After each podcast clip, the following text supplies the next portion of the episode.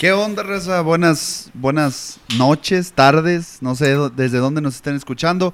Sean bienvenidos a un capítulo más del Montículo Podcast, el podcast que habla de béisbol sin complicaciones. El día de hoy tenemos otro invitadazo, pero antes que nada quiero presentar a quienes han sido mis cómplices en este proyecto. Ya son con este 10 capítulos del podcast. Este, de mi lado izquierdo, de orden ascendente, Alberto Mar, está conmigo. Adelante, Beto. Eh, pues, ¿cómo está, raza? Bienvenidos un viernes más de Montículo. Ya se extrañado, ya se extrañaba estar platicando con, con, ustedes y, con invitados de lujo que hemos tenido a lo largo de, esta temporada. La temporada, eh, inauguramos temporada 1.5, ¿qué, qué, creen? Sí, ¿no? Sí, claro. Es la, es la, es la, a ver, a ver, no. Este es la primera temporada, porque la primera temporada. son 15 capítulos. Exacto. Ah, entonces estamos... Ya, ya estás comprometiéndote a 5 más. Claro. Muy bien. ¿Por qué no? firmado. Bueno, continuamos. ¿Cómo estás, Fede? Yo muy bien, feliz. Todos sabemos que un capítulo del Montículo Podcast y se te reinicia la vida. Ya los extrañaba, ya quería verlos, ya quería estar con ustedes. Estamos fríos, sí, tenemos que volver a carburar. Pero bueno, la verdad es que muy contento, muy feliz. Este, Luis, por favor, hazme el honor dinos a quién tenemos el día de hoy. Pues el día de hoy tenemos a un invitadazo de honor que ya se venía calentando este episodio desde hace más de un mes, pero por agendas por fin nos pudo acompañar, gerente deportivo de Sultanes de Monterrey en la Liga Mexicana del Pacífico, también scouting de los Tampa Bay Rays, una un excelente gerente deportivo que ha traído y que ha hecho historia ahora con los Sultanes de Monterrey. El día de hoy nos acompaña Jesús Valdés. Jesús el Chinito Valdés. ¿Cómo estás, Jesús? Muchas gracias, muchas gracias este, por la invitación. créeme que me siento muy halagado por, por la presentación que me hacen y, por la invitación a acompañarlos aquí al, al Montículo Podcast. Excelente, Chuy. Pues la verdad, honrados de que nos acompañes el día de hoy. Pues creo que la pregunta de rigor, este, siempre para quienes nos acompañan, eh, es ¿cuál fue tu primer acercamiento con el béisbol, Chuy? O sea, dimos, eh, regularmente a los peloteros les preguntamos, oye, ¿quién fue quien te llevó al béisbol? Pero a ti, ¿quién te llevó al béisbol? Obviamente, a lo mejor muchos saben, ¿verdad? Tu papá también tiene bastantes, eh, bastante carrera. Sabe algo de Pero, pero pero cuéntanos, ¿quién, ¿quién fue el que te llevó? ¿Jugaste, no jugaste? ¿Jugaste ligas pequeñas? Este, cuéntanos. Mira, este, como lo mencionaste, eh, mi, padre, Jesús Valdés, el chino, él, jugó por 15 años profesional y, desde el 2000 tiene al frente de, del equipo de los Venados de Mazatlán como gerente deportivo y luego con Mexicali y ahora de regreso con, con Mazatlán y aparte estuvo muchos años en la organización de los Pirates de Pittsburgh. Entonces, imagínate, en mi casa desde que yo nací eh, se come y se respira béisbol desde que, desde que empieza el día. Eh, yo, yo empiezo a jugar, me inscriben a mí a jugar como a los tres años, tres, cuatro años de edad aquí en Mazatlán, aquí en Mazatlán de donde somos originarios. En qué, liga era? Sí, sí, claro, en la Liga, en la Liga Mazatlán. De hecho, primero me llevan a, la liga contraria, a la liga muralla, que es de aquí, no sé si, si, la, han escuchado, este, y no me aceptaron por, por muy chico, de ahí no me, llevan a la liga Mazatlán, ahí sí me aceptan, y ahí empiezo yo mi carrera, mi carrera de, ligas infantiles. Eh, ahorita yo lo decía, pues el, el, hecho de que, de que mi padre había sido una figura en el béisbol, sobre todo local, y que ya era profesional, pues sí ponía un poco de, presión en, en, uno, pues o sea, uno como niño, la, gente esperaba pues que si mi padre era profesional, porque yo no iba a ser igual, igual de bueno que, que, mi papá.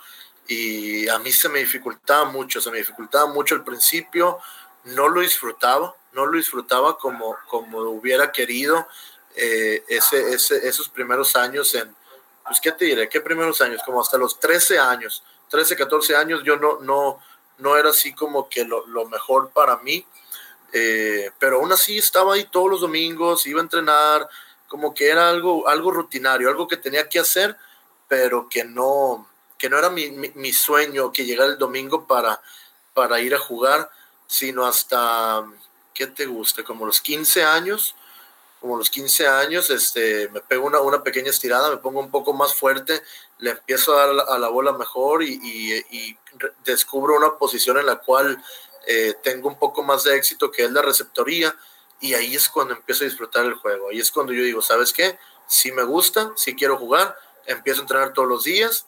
Eh, hubo invitaciones para, para, ¿cómo se dice? Para nacionales, para, para torneos regionales aquí en, en, lo que es la región de, de la, la, región 4 que le llaman acá la, la Sinaloa Sonora y, más.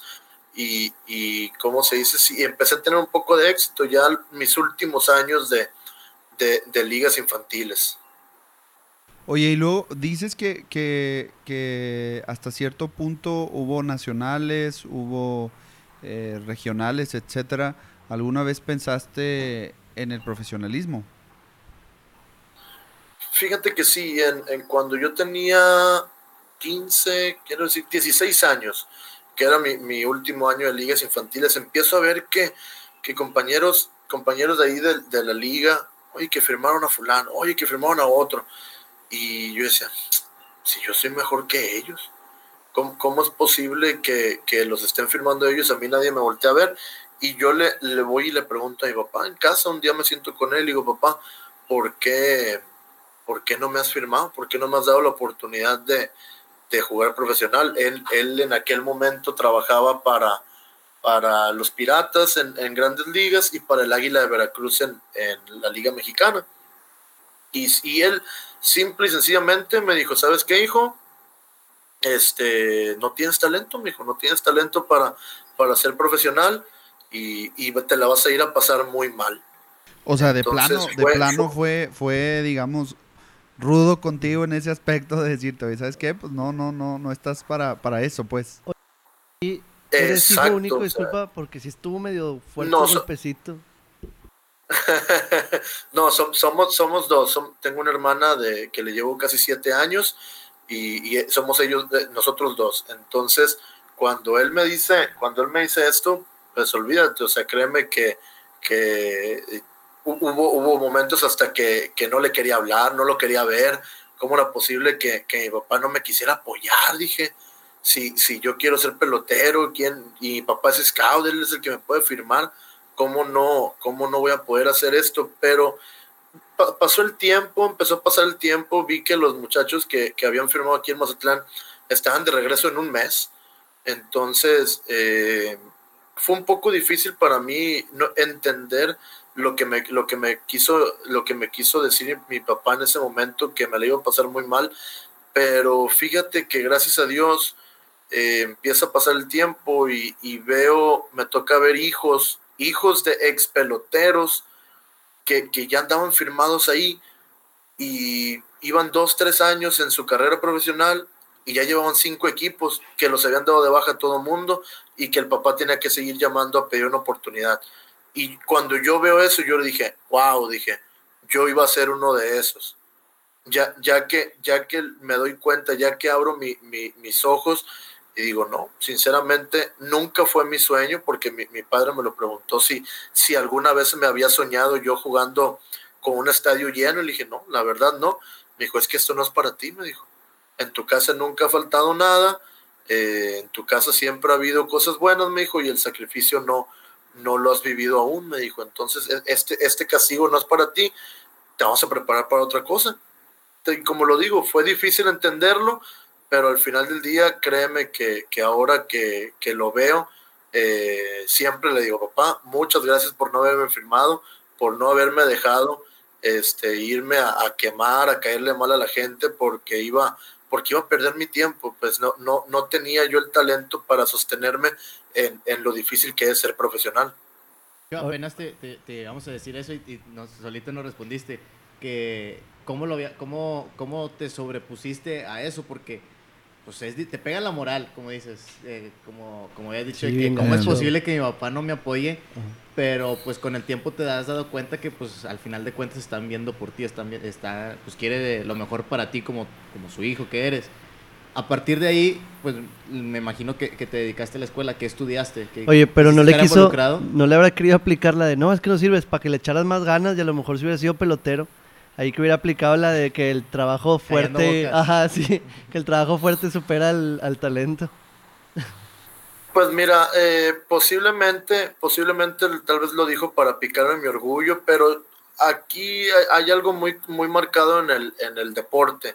Por más que uno se prepare, por más que uno trabaje y todo, si no tienes la, habilidad para jugar, simplemente nunca vas a poder llegar. Entonces, este, yo no tenía la habilidad para jugar y, y, o sea, sí podía, claro que pude, haber firmado, sí pude haber andado por ahí, pero no, no iba a tener una carrera eh, bonita o tal vez no hubiera alcanzado a, a, debutar y no hubiera sido algo, algo muy agradable. Entonces, eh, te digo, él, él pasa esto a los 16 años. Eh, empieza mi época de rebeldía, 17, 18, finalizar la prepa, no tengo idea qué es lo que quiero hacer de mi vida y, y, me consiguen una beca este, para ir a Estados Unidos a estudiar, donde estudio lo que le llaman este, estudios generales, el, General Studies. los, primeros dos años, pues. Exactamente, entonces voy, voy para Nueva Orleans con una beca como jugador, este, juego dos años por allá y, este, termino lo que, los dos años. Eh, con mi inglés, pues me vengo como, como al 100% y llego, llego a, la, a, la ciudad de Mazatlán de nuevo. De ahí me voy para Yucatán un año y ahí empiezo a trabajar con los Leones de Yucatán, pero como una persona extra en la oficina, o sea, nada deportivo, yo, yo simplemente los ayudaba en, asistencia, en cosas de mandados y eso, o sea, simplemente como, como yo haciendo algo en, el tiempo que estaba por allá y jugaba los domingos en una liga que hay, que hay allá que se paga bien, en una, una liga amateur. Eh, recibo una invitación para jugar en la liga de, Chihuahua y me medio, ¿En me medio motivo y no, la, la, la estatal de Chihuahua. Ah, sí, es la estatal de Chihuahua. es la estatal de Chihuahua, entonces eh, que, que están muy, muy orgullosos de esa liga y es una liga que va mucho paisano. Entonces, este, recibo la invitación, me, me medio motivo, me medio pico y digo, sí, sí, sí, quiero ir. Y, y al final dije, ¿sabes qué? No, no, no, no, no, yo no estoy para eso, este, allá es ir a hacer otra cosa y, y no estoy para eso, o sea, ni quería jugar, ni quería, ni quería terminar la escuela, en ese momento no, no estaba muy claro yo de, cuál era el, futuro. Eh, estamos hablando ahí del año 2013. O sea, en ningún, en ningún momento pasó por tu mente dedicarte al tema deportivo en algún club. O sea, simplemente era... digo, digo a, a todos nos ha pasado como que a esa edad de repente uno no sabe ni, ni para dónde tirarle. Aparte, como que esas decisiones son muy grandes. Bueno, no sé, o sea, como que eventualmente tú sabes, Jesús, que en esa edad una mala decisión pues repercute toda tu vida, ¿no? Y, también pues no sabes, no sabes muchas veces ni qué decidir. sí, sí, o sea, estás en blanco, pues. Pero en algún momento este, pasó por tu cabeza decir, oye, pues esto me gusta dentro del béisbol, eh, eh, eh, digamos, he aprendido de mi padre, etcétera, etcétera. O, o cómo se fue dando eso, porque dices, oye, pues no sabía si terminar la carrera, no quería seguir jugando. Cuéntanos cómo se dio esa transición o cuándo te despertó e, ese chip, pues. Pues mira, este, te digo, yo llego aquí a, Mazatlán a finales del 2013, eh, un, 24 de diciembre, no se me olvida, 24 de diciembre llego aquí a Mazatlán y, igual, mi mente en blanco, no, no estaba muy seguro yo de qué es lo que, lo que seguía para mí. Y en eso eh, me enrolo en, la universidad de nuevo, me enrolo en, aquí en la universidad, en el, Tec Milenio de Mazatlán, y dije, bueno, voy, a estudiar comercio, saco mi carrera y, me voy a trabajar alguna, alguna empresa por ahí. Eh, dije aquí, empresa de turismo, o aquí la empresa del atún, que es muy grande, dije, tal vez ahí este, me puedo conectar y, eso es lo que siga para mí. Entonces mi papá recibe el trabajo de regreso con los Venados de Mazatlán el 2014, iniciando 2014. Y me dice, me dice, ¿sabes qué? Voy a ser el gerente. Eh, ¿Quieres venir a trabajar con los Venados? Y le dije, papá, ¿pero de qué? O sea, yo, yo, yo, ¿qué voy a hacer ahí? Me dijo, ven, me dijo, para que empieces a aprender de mercadotecnia. Ah, dije, ¿sabes qué? Eso sí, eso sí suena, suena interesante. me gusta que dices. Y sí, sí me gusta, le digo. Y, me dijo, ¿y me puedes ayudar? Me dice, eh, apoyarme ahí, que con los que con los extranjeros, para yo platicar con ellos, tú me traduces, o, o de que ocupo que me hagas unos mandados. Ah, perfecto, le dije, sí, está bien, no hay problema. Y empezamos así. Yo voy y empiezo a aprender de la oficina, o sea, empiezo a aprender de, de lo que es este, vender patrocinios, de lo que es vender esto y, un poco de más cosas, pero sin meterme de lleno. O sea, yo, yo estaba estudiando y ahí iba y le dedicaba un par de horas a, a, a este trabajo. Eh, en eso se viene un torneo, se viene un torneo mundial que se juega en la ciudad de, de Mochis, Culiacán y Mazatlán. Entonces mi papá tiene que ir a Culiacán y me dice, ¿sabes qué? Ocupo un favor, me dijo. Ocupo que, que cubras el evento en Mazatlán. o sea, cubrir, cubrir el evento de, como scout. Sí, con scout, pues. Exacto como buscador, pues como buscador, ¿sabes qué? Me dijo, tú, tú, ve, tú ve, al, ve al evento, llévate este libro, escribe lo que tú creas y, y, platicamos, me dijo, o sea, me llamas después del juego, ya que estás en la casa, platicamos y veo tus notas. Y le dije, papá, le digo, pero yo no soy scout, yo no sé, yo no sé hacer esto. Y me dijo, mira, me has visto hacerlo un mundo de veces, sabes de béisbol, me dijo, no, no, no, no, es, no es gran cosa, me dijo, nomás ponte, haz esto y pon atención al juego. Ah, está bien. Y ya llego al juego, veo un par de caras conocidas, ahí estaba eh, Eddie Díaz y estaba con Tampa, estaba Manuel Vélez con Texas y mucha gente que yo había visto como, como jugadores, eh, compañeros de mi papá ya, ya ahora retirados en su nueva faceta y ya, pues, o sea, oye, ¿qué andas haciendo? No, vino a ayudarle a mi papá.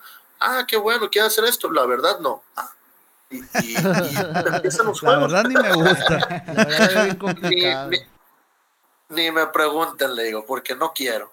Y, y, ya empiezan a pasar los días y se acercan dos equipos, los cuales yo no conocía para nada. Se acercan los marineros de Seattle con el señor este, Ted Hyde, que ya se retiró, fue el que firmó a, a Ichiro Suzuki, que incluso me regaló una pelota eh, firmada por Ichiro ya, ya en su último año.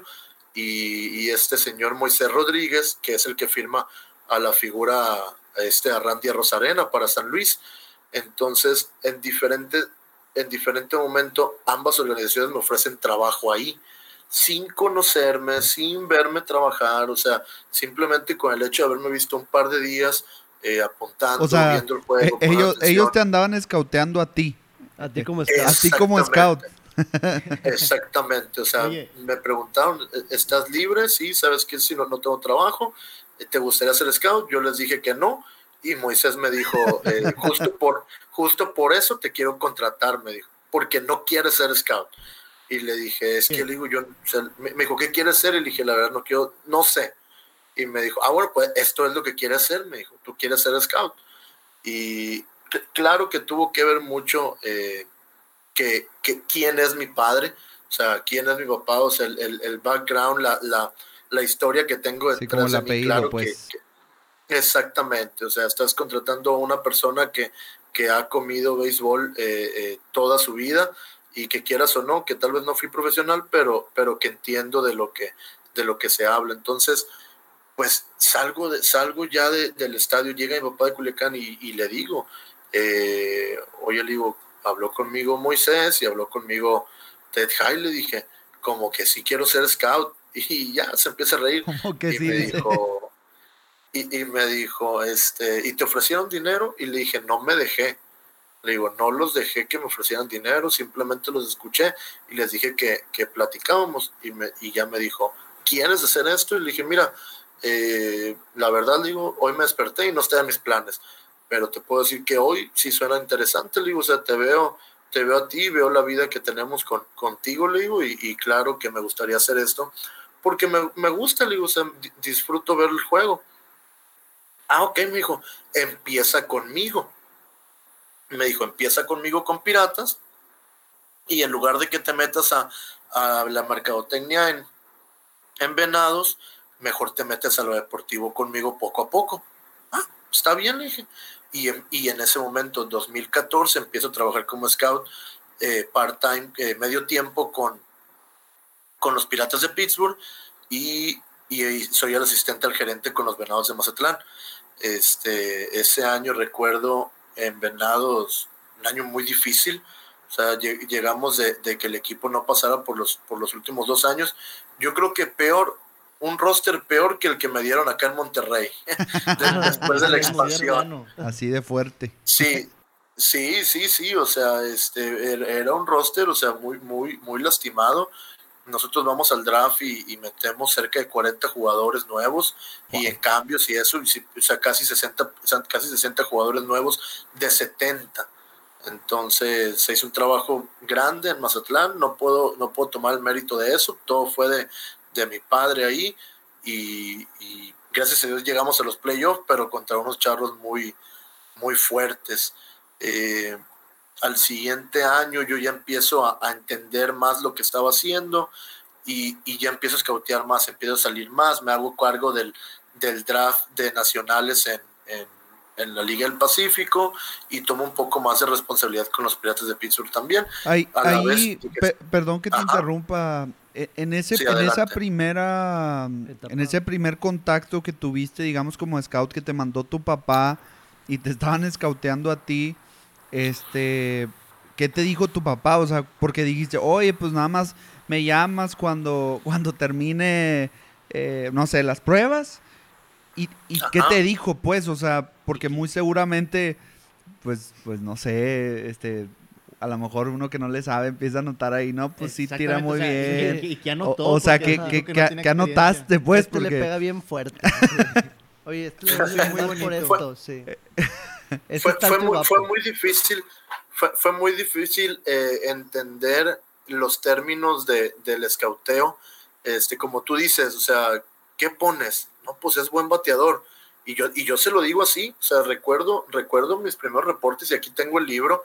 Eh, yo puse, es buen bateador, y me dice mi papá, ¿y qué quiere decir que es buen bateador? Está muy ambiguo el pues, término. ajá, o sea, le digo, papá, pues que es bueno. Sí, me dijo, pero ¿qué tan bueno es? Y le digo, no, pues es, me acuerdo, estábamos hablando de un shortstop y le digo, papá, pues es como, este muchacho puede ser Furcal, le dije. Y, ya se, quedó serio y me dijo, yo creo que, yo creo que eras mejor tú, me dijo. y, le dije,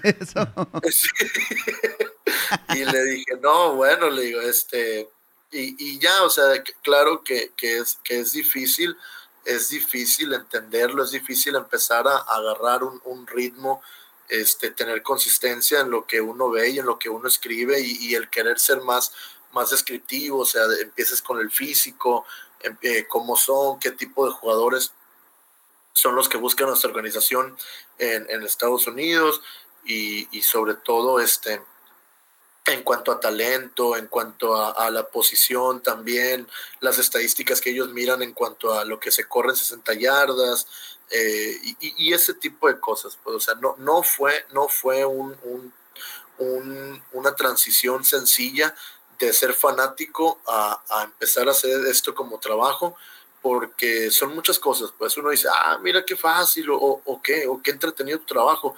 Vas, te pagan por ir a ver, por ir a ver béisbol, sí sí, sí me pagan por ir a ver béisbol, pero ustedes van a, a, comerse un Monster Dog. A, déjele, déjele, déjele. Más respeto, por favor. A, tomarse un par de, de, de, tecates y uno va a, estar al pendiente del juego, a estar concentrado, a que no se nos pase ningún, ningún detalle de, ni del contrario, ni del, ni del visitante, ni del local. Y, y dices, ay, caray, o sea, eh, sinceramente, sí es un poco cansado, es un poco difícil de, de, de ¿cómo se dice?, de describir, pero es un trabajo muy bonito, sinceramente, o sea, desde que lo empecé a hacer, poco a poco le, he agarrado más, más sabor, más, este, más pasión a esto, y, y si yo lo pudiera hacer esto por el resto de mi vida, estaría encantado de hacerlo, sin ningún problema. ¿No te pasa, o sea, que ahorita como dices que tienes que estar enfocado en el juego, que de repente no andas, o sea, no, no, por más que quieres, no, no puedes poner atención o se te pasa algún que otro detallito.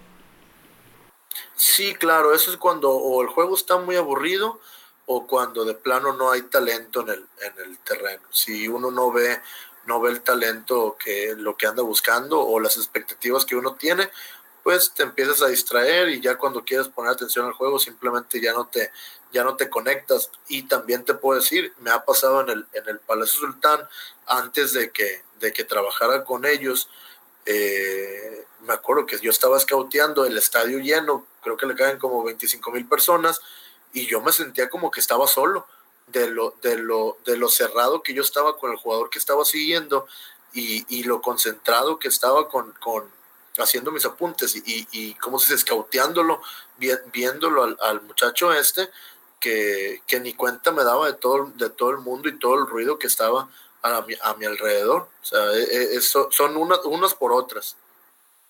O sea, tú entraste completamente en tu zona.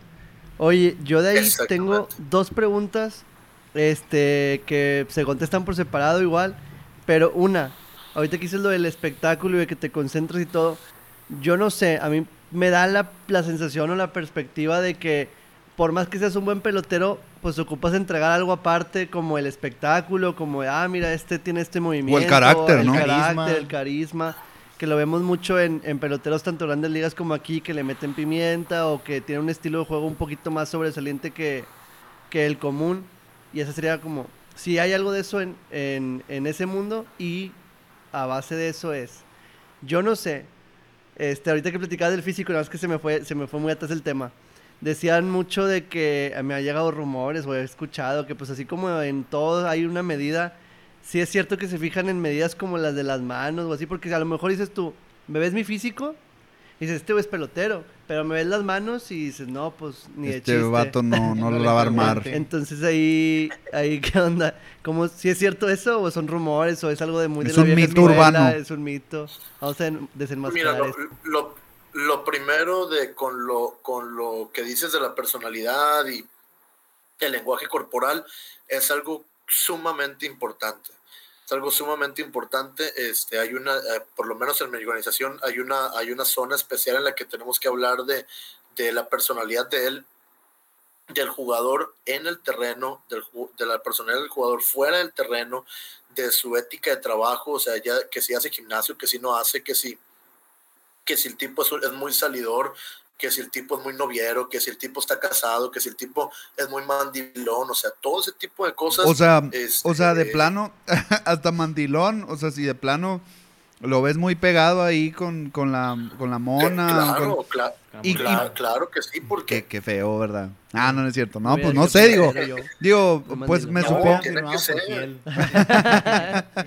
me supongo que, que... Incluso, o sea, y, historias de que, de que si le ponen los cuernos, que si te enteraste que, que, que la mujer lo engaña, o que si sabes que, que, tiene gustos homosexuales, todo eso, cualquier información que uno pueda este, recibir y, e investigar, e, es bienvenida. O sea, ahorita eh, pasa de todo, ahorita pasa de todo.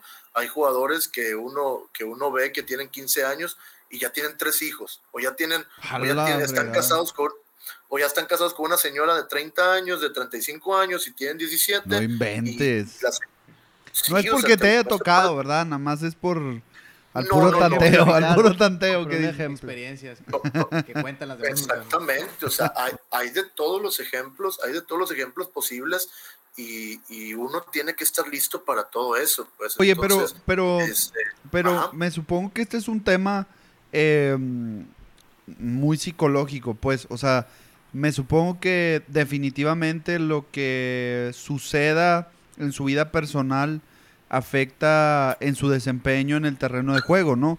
Eh, eh, por ejemplo, ahí, ahorita hablaste, oye, que si, que si le ponen los cuernos al, al vato, o que si es muy fiestero, porque no, no voy a decir quién ya si el Puy es, ¿verdad? Pero, pero, pero, pero, o sea, a lo que voy es que eh, eh, entiendo mucho el punto, digamos, de, ser fiestero y de, del carácter que tienes dentro del terreno, pero a lo mejor donde me pierdo un poquito es cómo pudiera afectar, entiendo que afecta definitivamente, cómo pudiera afectar su relación con su familia, sus relaciones personales en el desempeño del juego. O sea, ahí es donde me pierdo un poquito. Todavía lo fiestero y el carácter que tengas en el terreno. Exacto. O, o, a lo mejor y ahí dices, bueno, pues si me lo llevo a un campo de entrenamiento, el, el morrillo se va a salir y, y, me va a andar haciendo despapaya y medio, este, o X cosa, ¿no?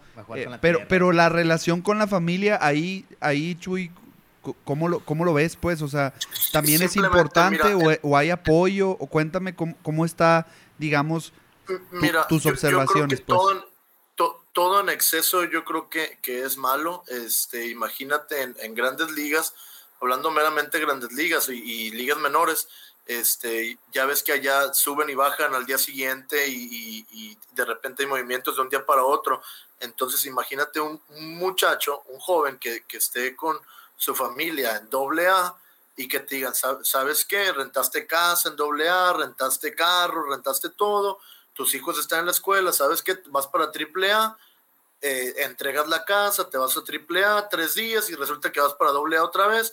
Imagínate todo ese cansancio que debe de ser estar, estar este, con, con tu familia eh, pegado, que, que dices, sabes que ahorita lo que estoy haciendo es, estoy, estoy persiguiendo mi sueño, estoy persiguiendo mi sueño, es, espérenme poquito, no, no, tal vez no tenemos que estar juntos todo el tiempo, vengan a verme, o yo voy, o, o vienen, pero, o tal vez se quedan aquí en esa ciudad y yo voy solo pero hay gente que no entiende eh, a separar ese tipo de cosas y ahí empiezan a venir este, ciertos problemas. En la Liga del Pacífico, este, hay, o la Liga de Verano, o sea, hay gente que, que le gusta cargar con su familia todas las giras.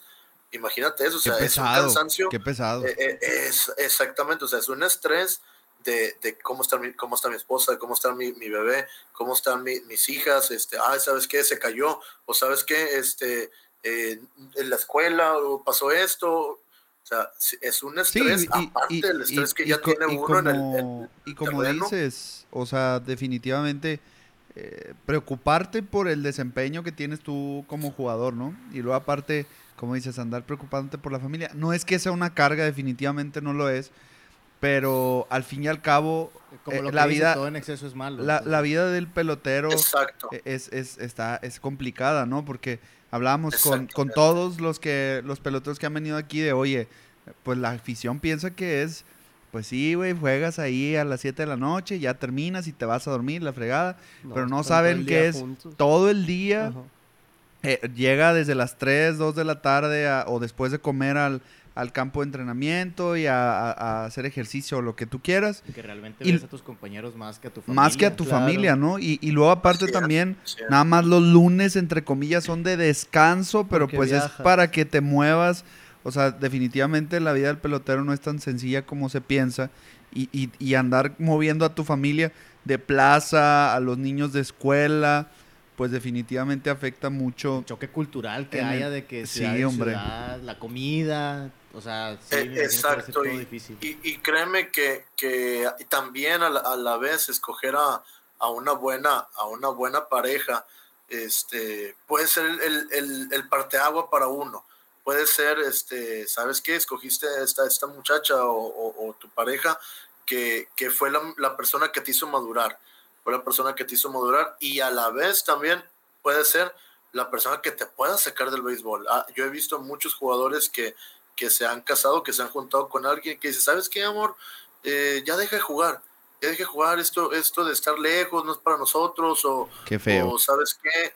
O, o incluso hay, hay, este, personas que, que, porque tuvieron una buena temporada sus, sus esposos, eh, creen que se casaron con Albert Pujols y resultó que al año siguiente ya no tienen trabajo, entonces hay cosas que, que, ¿cómo se dice?, que no se pueden controlar y todo, e, todo eso uno tiene que estar enterado. Uno como, como scout para, para Estados Unidos y, y, yo en mi trabajo de...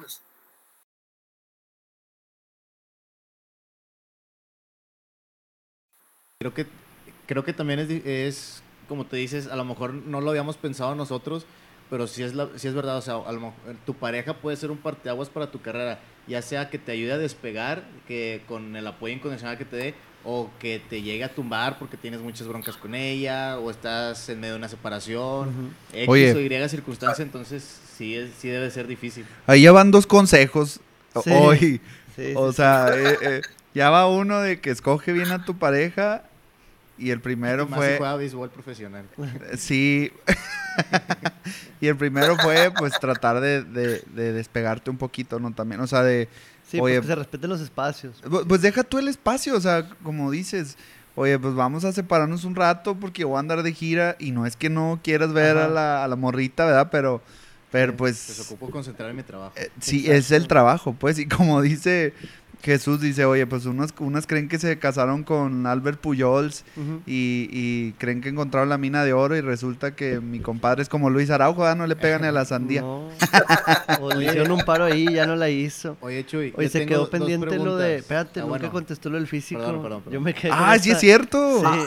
Ah, a ver si es mito o no. Sí, si es mito no, lo de las Nos desviamos, nos desviamos. Mira, este, lo, lo del físico anteriormente, cuando yo empiezo a escautear, eh, que la gran mayoría de los scouts de los equipos se fijaban mucho en muchachos altos, altos, flacos, con brazos largos y piernas largas. Ese era el, físico. El estándar.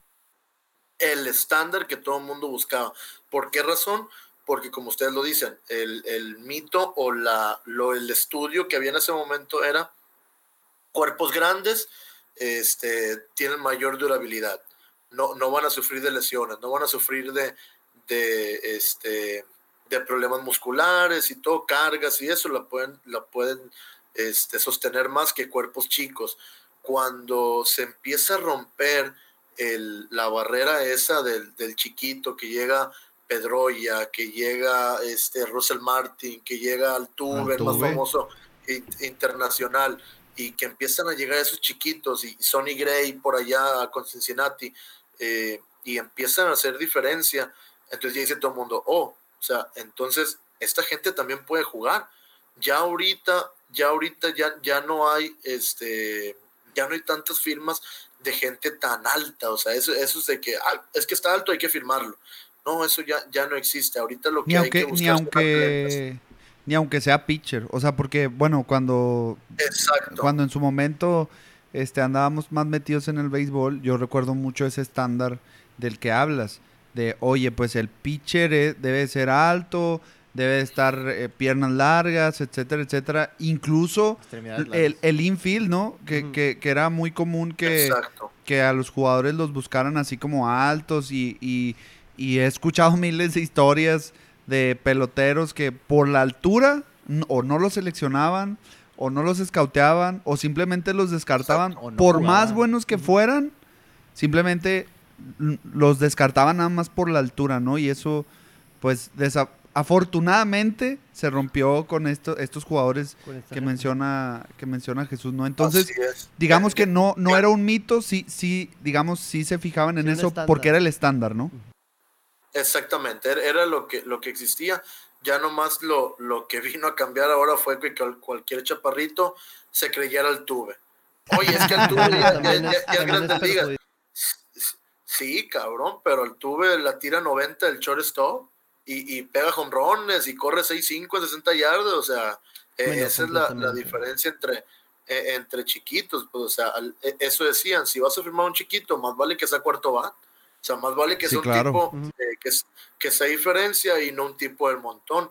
Entonces, eh, pues eso es, esa gente fue la que vino a cambiar nuestro, nuestro deporte y que ahorita ya ya sea, eh, ya no haya un físico estandarizado, sino más, más que nada buscar atletas en cualquier posición. Oye Jesús, yo tengo una pregunta eh, metiéndome un poquito en el tema del fan. Eh, pues creo que la película por excelencia de, un gerente deportivo pues viene siendo Moneyball. Para un aficionado, ¿verdad? bueno, para un aficionado, sí. ¿Qué tan cierto es todo lo que pasa ahí en la película? todo lo que se fijan, que si se fijan en las cinco debilidades, todo lo que se maneja detrás de, de lo que tú ves reflejado en el campo. Eh, de, lo que de lo que vieron en la película es muy real, este es muy real, este a mí yo también soy muy fanático de esa película, dijera mi papá y luego sale Brad Pitt. Este, sí, aparte todavía que no, representa bien. Y sale el de sale el Star Lord. El de ah, el este, primera base, no me acuerdo cómo se llama. sí, el Chris Pratt. Chris ah, Chris Pratt, sí. Oye. El, Scott Harriver. Sí, es que Chris Pratt es, novio de mi esposa, por eso me sé el nombre. Ya, ah, ya, ya. ya. te comparte el novio. ¿Tú también tienes novia así? Eh, no, no, yo no tengo permiso. curioso, curioso. No, pues que, que, que chafo. Bueno, está bien. no, vamos a pues meternos en esos temas porque luego después queremos broncas. no queremos broncas. Unas por otras, unas por otras. Por si acaso. Sí, te sigo esperando que estés casado y con hijo. O el otro.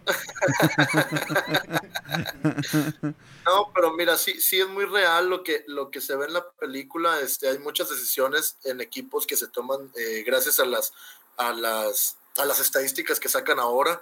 Eh, yo trato de que no, trato de que no, a pesar de, de, ser alguien que no jugó profesional, este, creo mucho en, en la escuela vieja. A mí me enseñaron eh, más que nada con lo que me diga mi, mi estómago, con lo que me diga mi, mi corazón y, y, mi, mi, presentimiento y, y, lo que el talento nos demuestra en el terreno. Es, eso es lo que, lo que yo más o menos trato de, la información que pueda recabar, pero, pero sí, ahora ya nuestro, nuestro béisbol y, yo creo que el deporte en general está muy, muy este, invadido por todos esos números. Eh, la otra vez me reía con mi papá porque creo que un equipo de fútbol, ¿no? Contrató como astrofísicos, este, el Manchester City, creo. Ah, Fue el, que, el que contrató como cinco astrofísicos y yo dije, bueno, o sea, ¿como para qué? ¿Como para qué? Me puse a hacer un poco de investigación, resulta que están sacando una estadística que los va a hacer que tal vez no pierdan ningún juego. Entonces digo, o sea, a, ver si, si es real, o sea, me gustaría ver mucho eso y, a ver cuándo llega a, llegar esa gente aquí al béisbol y también llegar con la misma idea de que saque una estadística para no perder ningún juego. O sea, imagínate, imagínate eso cuando en realidad se, se juega con humanos, que cometemos errores todos. Sí, claro. Entonces, eh, muy interesante. O sea, eh, dijera mi padre, los números son como un bikini en una mujer, te enseñan todo menos la mejor parte. Entonces, de hecho, apenas te íbamos a preguntar eso. Esa no me la sabía. ¿Qué eh. tanto influye las métricas al seleccionar un jugador? O sea, que, por ejemplo, de, un porcentaje del 1 al 100, ¿qué tanto es las métricas y qué tanto es el ojo, a lo que tú veas al ojo humano? Sí, porque, digo, nos enteramos por ahí que tú también tienes muy buen ojo. O sea, que no nada más es el cotorreo de, ah, este trae buenas métricas, lo vi, sí, sí refleja los números sino que también eres de los pocos que pueden, no sé si, este, darse ese taco de, ah, pues también tengo buena visión dentro de para, para seleccionar. Y de una vez si nos puedes platicar un poquito más de las estadísticas que ves, porque pues para la gente que no, no está familiarizada. Mira, en, en Sultanes, yo, yo nomás puedo hablar como Sultanes de, de, invierno, no sé cómo trabajan los demás equipos, no, no utilizamos estadísticas, o más que nada yo te, yo te puedo hablar de mí, yo no, yo no utilizo estadísticas este, en los bateadores. Muy rara vez me pongo a leer las estadísticas de ellos y, en los pitchers las únicas dos que me, que me llaman la atención son las bases por bolas, bases por bola y ponches. Y obviamente me, baso a, los innings pichados. Este, es lo único que sí les pongo un poco de atención, pero de ahí en fuera eh, me baso mucho en lo que yo veo en el terreno de juego de ellos y en lo que yo llego a opinar de, ellos como jugadores. Oye, pero, pero ¿por, qué, ¿por qué en específico las bases por bola y los ponches? ¿Por el tema de ver picheos? O sea, o que tenga buena vista, o simplemente es... si, tú tienes, si tú tienes un pitcher que, tiene talento, pero, pero da muchas bases por bola, puede significar que solamente está cerca de un ajuste. O sea, al hacer un ajuste, este, tú lo puedes tener de regreso. Entonces, hay una, hay un, hay una, debe haber una cierta diferencia entre las bases por bola y los ponches. Si tienes un pitcher que no poncha mucho, quiere decir que le batean muy fácil, que, es un pitcher que no, eh, no falla el bate, o sea, que, todo el mundo le da fly, le da rola, o le da hit, o le da home run. O, o en su caso, da base por bola. Y si es un pitcher que poncha mucho y da mucha base por bola, quiere decir que siempre quiere ponchar y que no le dan a sus picheos. O sea que, por ejemplo, te puedo hablar de uno en especial que tenemos en Sultanes, este eh, Steve, Rodríguez, Carlos Steve Rodríguez el zurdo. Cuando yo lo cambio y que creo que me critican un poco porque doy a Jason Urquides, eh, entonces yo, Willy, me, ese, eh, Guillermo González, el licenciado Willy González, me dice, oye, ¿por qué, cambiamos por, por este muchacho? Me dijo, no, ya ha pichado dos años, no tiene, no tiene tanta, tanta historia. Le digo, mira, Willy, es un zurdo que la tira 92, ya sus, sus, sus generales este, básicos de, de, como pitcher. Y le digo, pero le dije, el tipo eh, poncha uno y da una base, le dije. O sea, a él no le dan rola, a él no le dan, le dije, simplemente. Él, él lo que tiene es que el tipo no, no le dan, o sea, eh, eh, tiene mucho éxito con, con fallar el bat y solamente se le tiene que ajustar para hacer, para hacer este, para que tire más strikes. Pero a la vez que si tira más strikes, puede ser un pitcher que se convierta en de más contacto. Y entonces ahí es cuando, cuando uno tiene que, como que abrir la mente, pues abrir un poco la mente, la imaginación y, tratar de ver qué tipo de pitcher quieres en, tu equipo. Oye Jesús, pero ahorita ya nos hablas de cierta manera como muy confiado. Eh, de, digamos, del trabajo que has hecho, ¿no? Pero me supongo que esto que nos estás contando te ha costado también experiencia, te ha costado también este, varios años ya, ya en esta carrera. ¿Cuándo comenzaste tú a darte cuenta de, oye, pues, este, ya le estoy echando más ojito? O sea, como, como donde ya dijiste, ¿sabes qué? Ya tengo suficiente experiencia, creo que puedo afrontar cualquier reto deportiva, deportivamente hablando. O sea, sabemos que siempre se sigue aprendiendo, pero definitivamente de lo que nos contaste ahorita, que apuntaste en la libreta de hoy es muy buen bateador, pues sí, pero pues, o sea, ¿cómo fue, cómo fue esa transición, pues? De, de, de, anotar eso en la libreta, ahorita estar diciendo, oye... A dar un informe ya más Exacto, ya un informe más profesional. Mira, este, simplemente cometiendo errores, cometiendo errores, este, fuimos a el 15, 2015 aquí en Mazatlán, quedamos campeones con los Venados, este, con muy poca participación mía eh, y tal vez la poca participación no, no ni de tanta relevancia y algunas cometiendo un poco de errores, pero gracias a Dios mi papá dejándome, dejándome envolverme un poco más en esto y, y, y yo creo que, y él lo dice, o sea, si no te dejo cometer errores, no te puedo hacer mejor. Entonces, eh, pasa, el, pasa el campeonato, vamos a Dominicana, ganamos el Caribe, eh, yo voy a ir como un espectador, disfruto, excelente, campeones, y luego, y luego el siguiente año yo ya tomo cargo y me empiezo a dar, a dar un poco más de confianza y, y, me empiezan a soltar más cosas. Ahí yo, yo ya siento que, que tengo un poco más de, de, de, pues. conocimiento, de, libertad de decisión también y, claro, o sea, uno, uno aprende de esto más y más cada día, más y más cada día. O sea, yo tengo 28 años, 29 mañana, si Dios quiere, y, y ¿cómo se dice? Es, es 29 eh, hoy, porque acuérdate que este capítulo se estrena el ah, viernes. Es cierto, es cierto. Bueno, feliz cumpleaños para, para ti, feliz cumpleaños, sí, claro. Muchas felicidades. muchas gracias, muchas gracias. El, padrino cumpleañero, este, El padrino cumpleañero, sí. Ni, ah, ni, un, ni, un, ni, un, personaje directivo, o sea, también es padrino Ah, también padrino directivo. Ah, sí, es que habíamos tenido puros ah, peloteros. Sí. Y periodistas. Y, periodistas, sí. Mira qué bien. Bueno, pues, pues felicidades, aprovechando el espacio, felicidades. Aparte de todo el equipo. Muchas gracias. Mañana que, o al rato que veas este, este episodio, estará cumpliendo 20, ¿qué? ¿29 años? 29. Está chavo, pero está casado, ni modo, ya, se los ganaron. pues bueno, felicidades, esperamos que te, que te, la pases muy bien, este, mucha salud y mucho trabajo y sobre todo muchos éxitos para mis sultanes.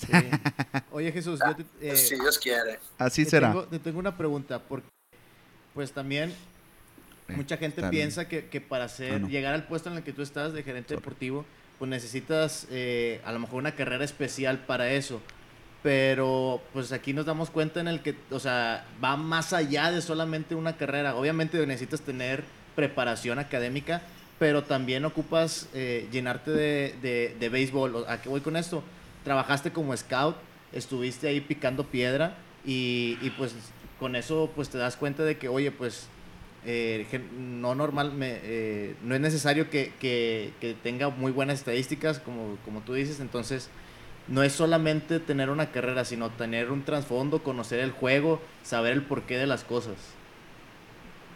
Sí, mira, este, y, y siguiendo el tema que, que teníamos y complementando tu, tu, pregunta, este, e, eso, o sea, e, yo creo que no hay como empaparse en todo. O sea, yo, yo aquí en, en cuando en mi experiencia en Venados, que fue de seis años, este, yo, yo aprendí a hacer el trabajo del bad boy hasta el trabajo del manager.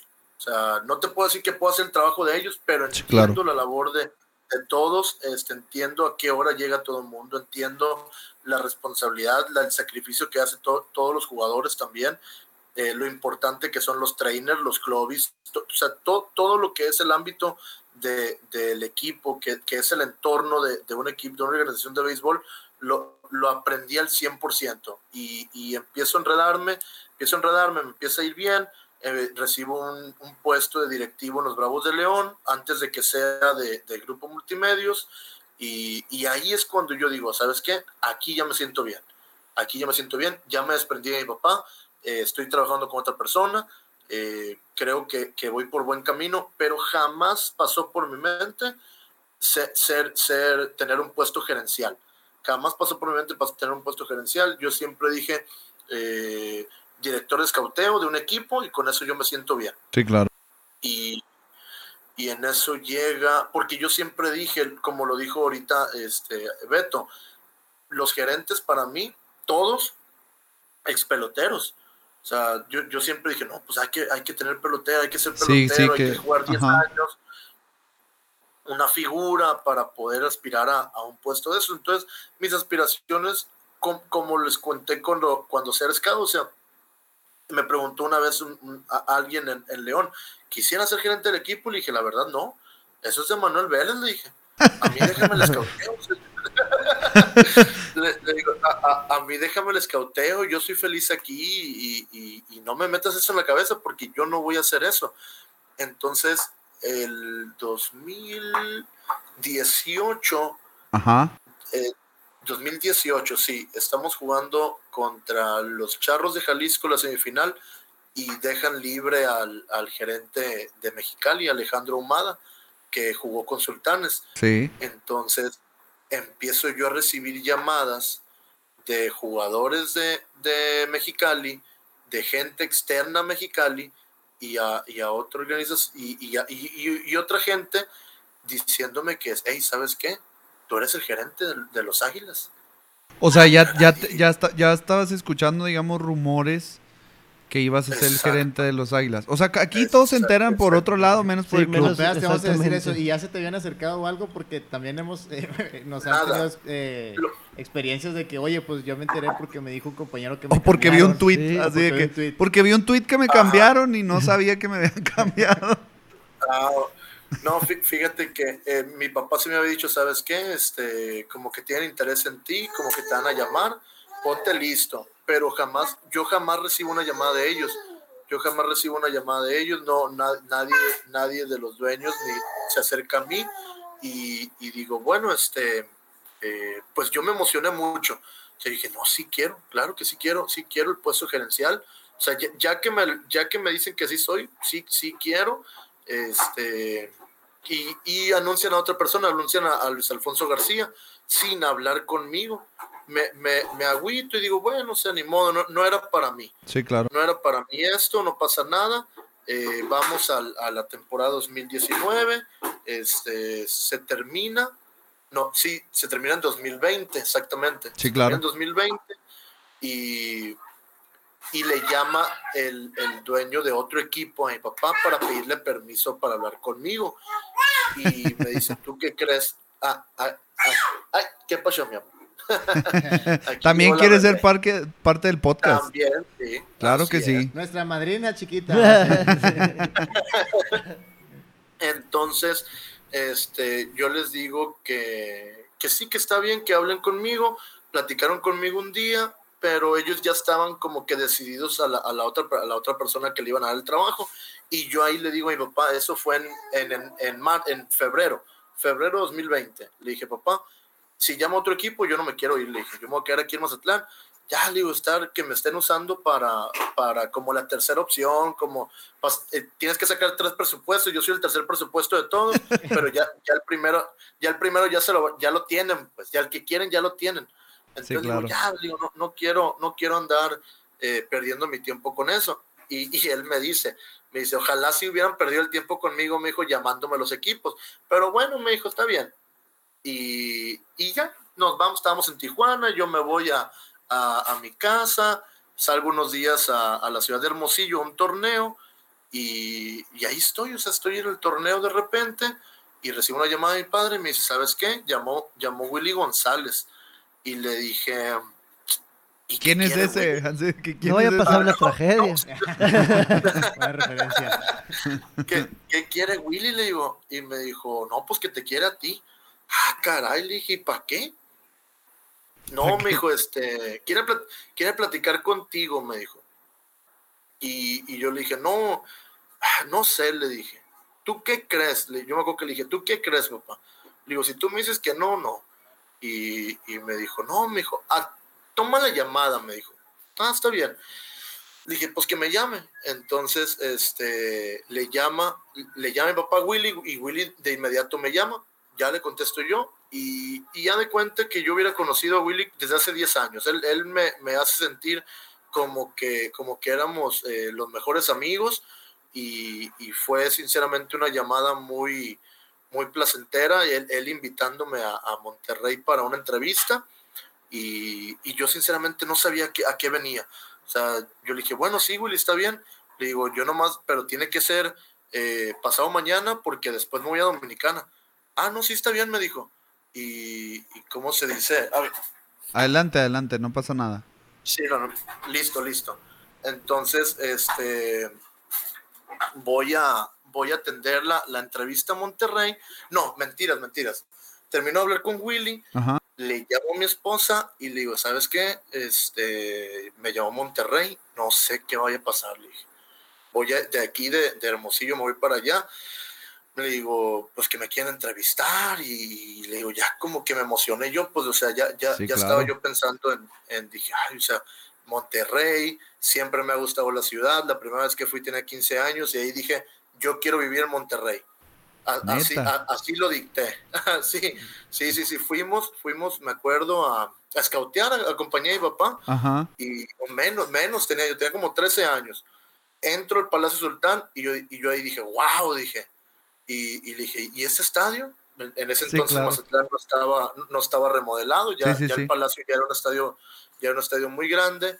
Y yo dije, yo quiero ser parte de esto. Le dije, o sea, yo quiero vivir aquí, quiero venir aquí a, a ver a los sultanes como, como aficionado. Claro. Y, y mira, ya, ya, estaba en camino yo a, a, tener un trabajo con los sultanes. Entonces, hablo con mi papá, le digo, ¿sabes qué? Ya me compraron el vuelo, voy para Monterrey y pues a ver qué pasa. Entonces, eh, hablo con un jugador, le hablo a, Marco Rivas, le dije, eh, tengo muy buena relación con él, le dije, Rivas, le digo, ¿qué puedes decir de Willy? Le digo, voy, a juntarme con él, no sé, no sé, no, mijo, es así, así, así, este, ponte listo, ah, está bien, me dijo, si te llamo, ponte listo, ah, está bien, y llego yo a la constructora del, ingeniero, eh, del ingeniero Pepe Mais, y ahí estaban, ahí estaban los dos, este, me empiezan a, contar del plan, era para invitarme para la Liga del Pacífico y, y simplemente, o sea, ahí me, me, dicen, me hacen una oferta, me, me hablan del, del, proyecto de que era el, el, el segundo año ya de, de, Sultanes en la Liga del Pacífico, y fue algo, fue algo, como se dice, muy, muy, te puedo decir, placentero, o sea, que, que una organización así se haya fijado en mí, eh, yo sin ser el número uno en, en, en, Mazatlán y que estén volteando a verme a mí, yo dije, wow, o sea, y fue una, fue una decisión así que, que me dijeron, ¿sabes qué? Aquí es, o sea, si es sí, es sí ahorita, no es, no es el ratito. O sea, no lo, no lo pienses, es en corto. No, así es, no, le dije, pues está bien, está bien, le dije, este, no hay problema, sí, acepto. Me acuerdo, nos dimos la mano, eh, me llevaron a mi hotel, eh, le hablo a mi esposa y le cuento, le digo, ¿sabes qué? Soy el gerente de los Sultanes de Monterrey. Y ya ahí compartimos un, momento este, bonito, sinceramente fue algo que no pensé que era mi sueño, ahora que, que estoy en, en, la posición lo disfruto cada día y, y, pues, o sea, desde que llegué este, queriendo hacer, queriendo hacer cosas diferentes, queriendo hacer, este, dar buenos resultados y quedar campeón sobre todo. Jesús, bueno, ya nos platicaste cómo llegaste, pero ahora, ¿cómo es el, siguiente paso? O sea, ya, ya estás adentro, ¿cómo, ¿qué es lo que haces? Me imagino que, te, que empiezas de, de, rodearte de, pues, de gente de confianza, gente que tú sabes que te puede funcionar, pero ¿cómo es ya pues armar el proyecto para la próxima temporada? ¿Qué involucra todo eso? Mira, yo lo primero que quería era, era que el tema del cuerpo técnico y el manager fuera lo primero. Este, yo respetaba y respeto todas las, figuras que, que, estaban un año antes, o sea, y que tienen muchos años en Sultanes, pero yo dije, yo, pero yo quiero iniciar mi proyecto con gente que yo conozca, digo, con gente que, que, que tal vez me tenga gente con mucho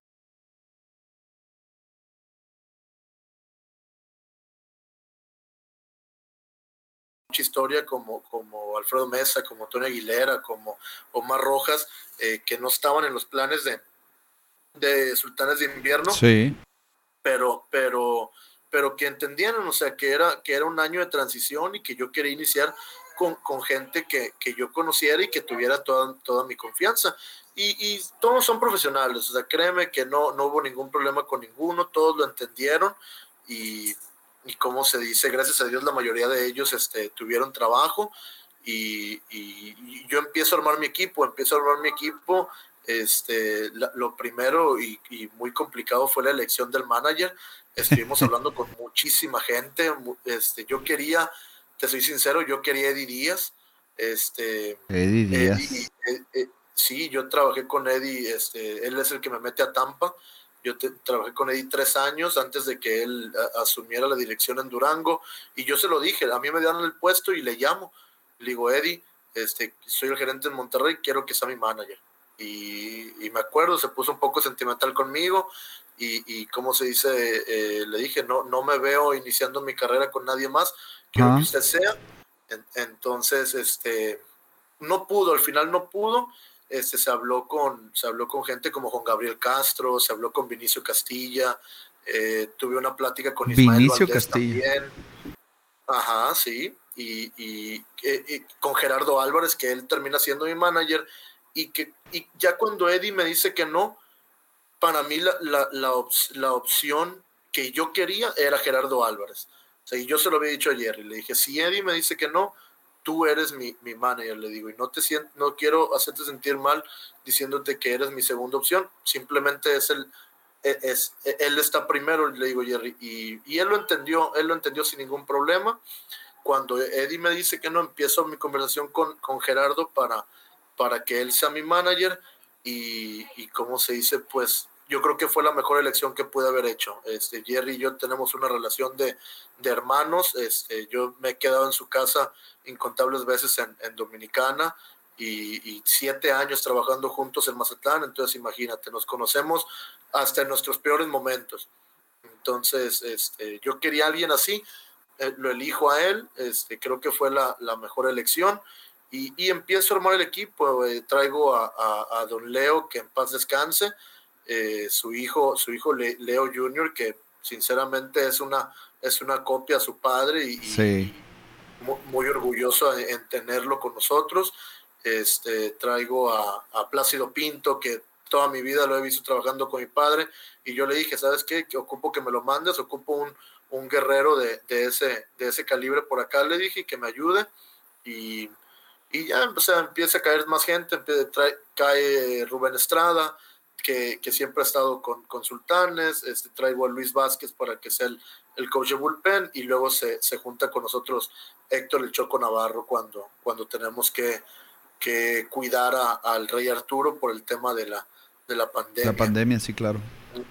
Exacto, entonces yo, yo creo que al armar, el, el, el armar mi cuerpo técnico con gente que yo conociera, con gente que, que me sintiera al 100% y que, y que me pudieran dar justamente lo que yo quería de ellos, este, ya de ahí lo demás fue más sencillo, fue más sencillo, o sea, el, el empezar a armar el equipo, empezar a, a, tocar puerta, querer cambiar jugadores y, y a ponerle la marca de uno al, al, al, equipo, pues este, un poco muy criticado, creo yo, muy criticado, sí, y lo acepto y lo he dicho en otras, en otras este, entrevistas, los movimientos son para que lo critiquen uno, pero, pero uno lo hace porque, porque, cree, porque cree en el plan, cree en el plan y, vamos a seguir. Por ellos, la verdad. no, ni por el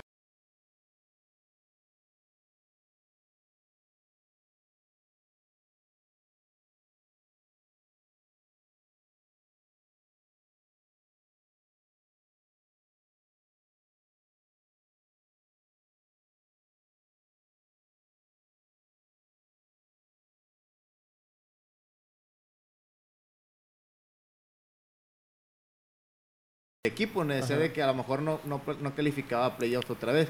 Tanto fue la sorpresa que se calificó como cuarto general y se terminó eliminando al equipo que mejor picheo tenía. Y que pues se dieron un agarrón contra Naranjeros que, que creo yo que estuvimos a, a, a, un pasito. Sí, sí, con serias posibilidades de llegar a la serie final. Yo ya me vi en la serie del Caribe también. también. Sí, este, fue, fue complicado, o sea, claro que, tuve apoyo de, mi padre, este, eh, pues fue creo que con el equipo que más movimientos hicimos, eh, tuvimos que hacernos de algunos muchachos jóvenes, pero para que llegara gente importante, como lo fue Lenes, como lo fue Galaviz, que, tal vez no recibían la oportunidad ahí en, Mazatlán, y, otros equipos como Jalisco con, con Ray Padilla, que, que empezamos a conseguir gente, o sea, y, y como se dice, jugadores que como lo digo, o sea, jugadores que no, y ustedes lo acaban de decir, que no tenían eh, el, el, ¿cómo se dice?, el brillo en, los demás equipos, la oportunidad, y, llega este momento de, poder de, tener un equipo de expansión, un equipo que había que, que rejuvenecerlo, que, que otra vez eh, poner otro plan encima de ellos, pues se abría la oportunidad para ese tipo de jugadores. O sea, sinceramente fue muy, muy, ¿cómo se dice?, muy grato para mí ver gente como Luis Gámez, ver gente como Galaviz este, estableciéndose, eh, un veterano como Serrano, o sea, toda esa gente que, que, nos, que nos regaló este, una tremenda temporada, eh, sinceramente yo me sentía muy orgulloso por, ellos, pues uno, uno el trabajo solamente se aplaude si quedamos campeones, pero ellos este, sinceramente se partieron, se partieron la, la, la cara en cada oportunidad y y callamos muchas bocas, que fue lo más importante, o sea, como ustedes lo dijeron, hubo gente que, que dijo, no, estos sultanes no van a ningún lado, y, y está bien, no, no, los, no los critico, no, los, no les digo que está mal, eh, simplemente yo les decía, ten, ténganos paciencia, ténganos paciencia y esperemos y, y, podamos este, demostrar lo que creemos que, que estamos haciendo. Oye, pero, pero por ejemplo, ahí creo que también una de las claves, yo sé que al principio, este, como aficionados, pues no ves renombres y estamos acostumbrados a, un Sultanes en verano que es muy competitivo. Mucho de nombres. Este, mucho de nombres, exactamente, que, que siempre es eh, el que trae a las superestrellas, ¿no? Sin embargo, creo que los verdaderos aficionados, y hablo por, por, por quienes están por ahí en el Sindicato Sultán, saludos a los del Sindicato Sultán.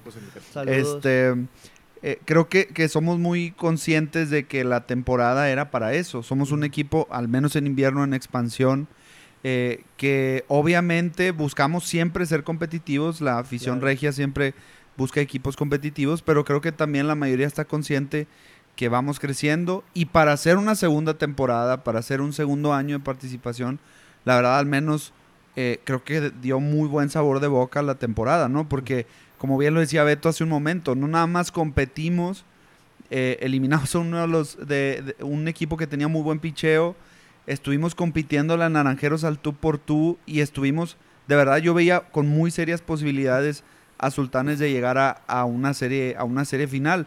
Ahora, como dices tú, Jesús, eh, probablemente podías haber sido criticado, pero ¿cómo manejabas también tú esa crítica siendo el responsable de un equipo en expansión?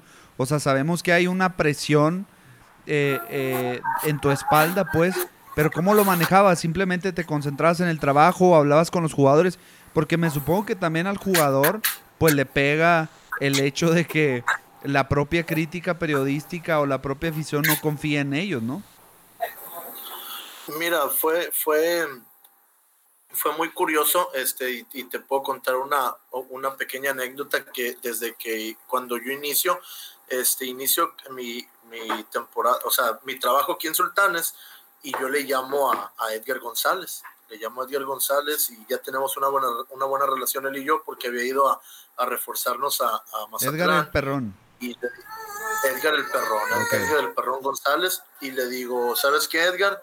Eh, pues soy el nuevo gerente, este, me pongo a tus órdenes y te voy a hacer una, una pregunta, le digo.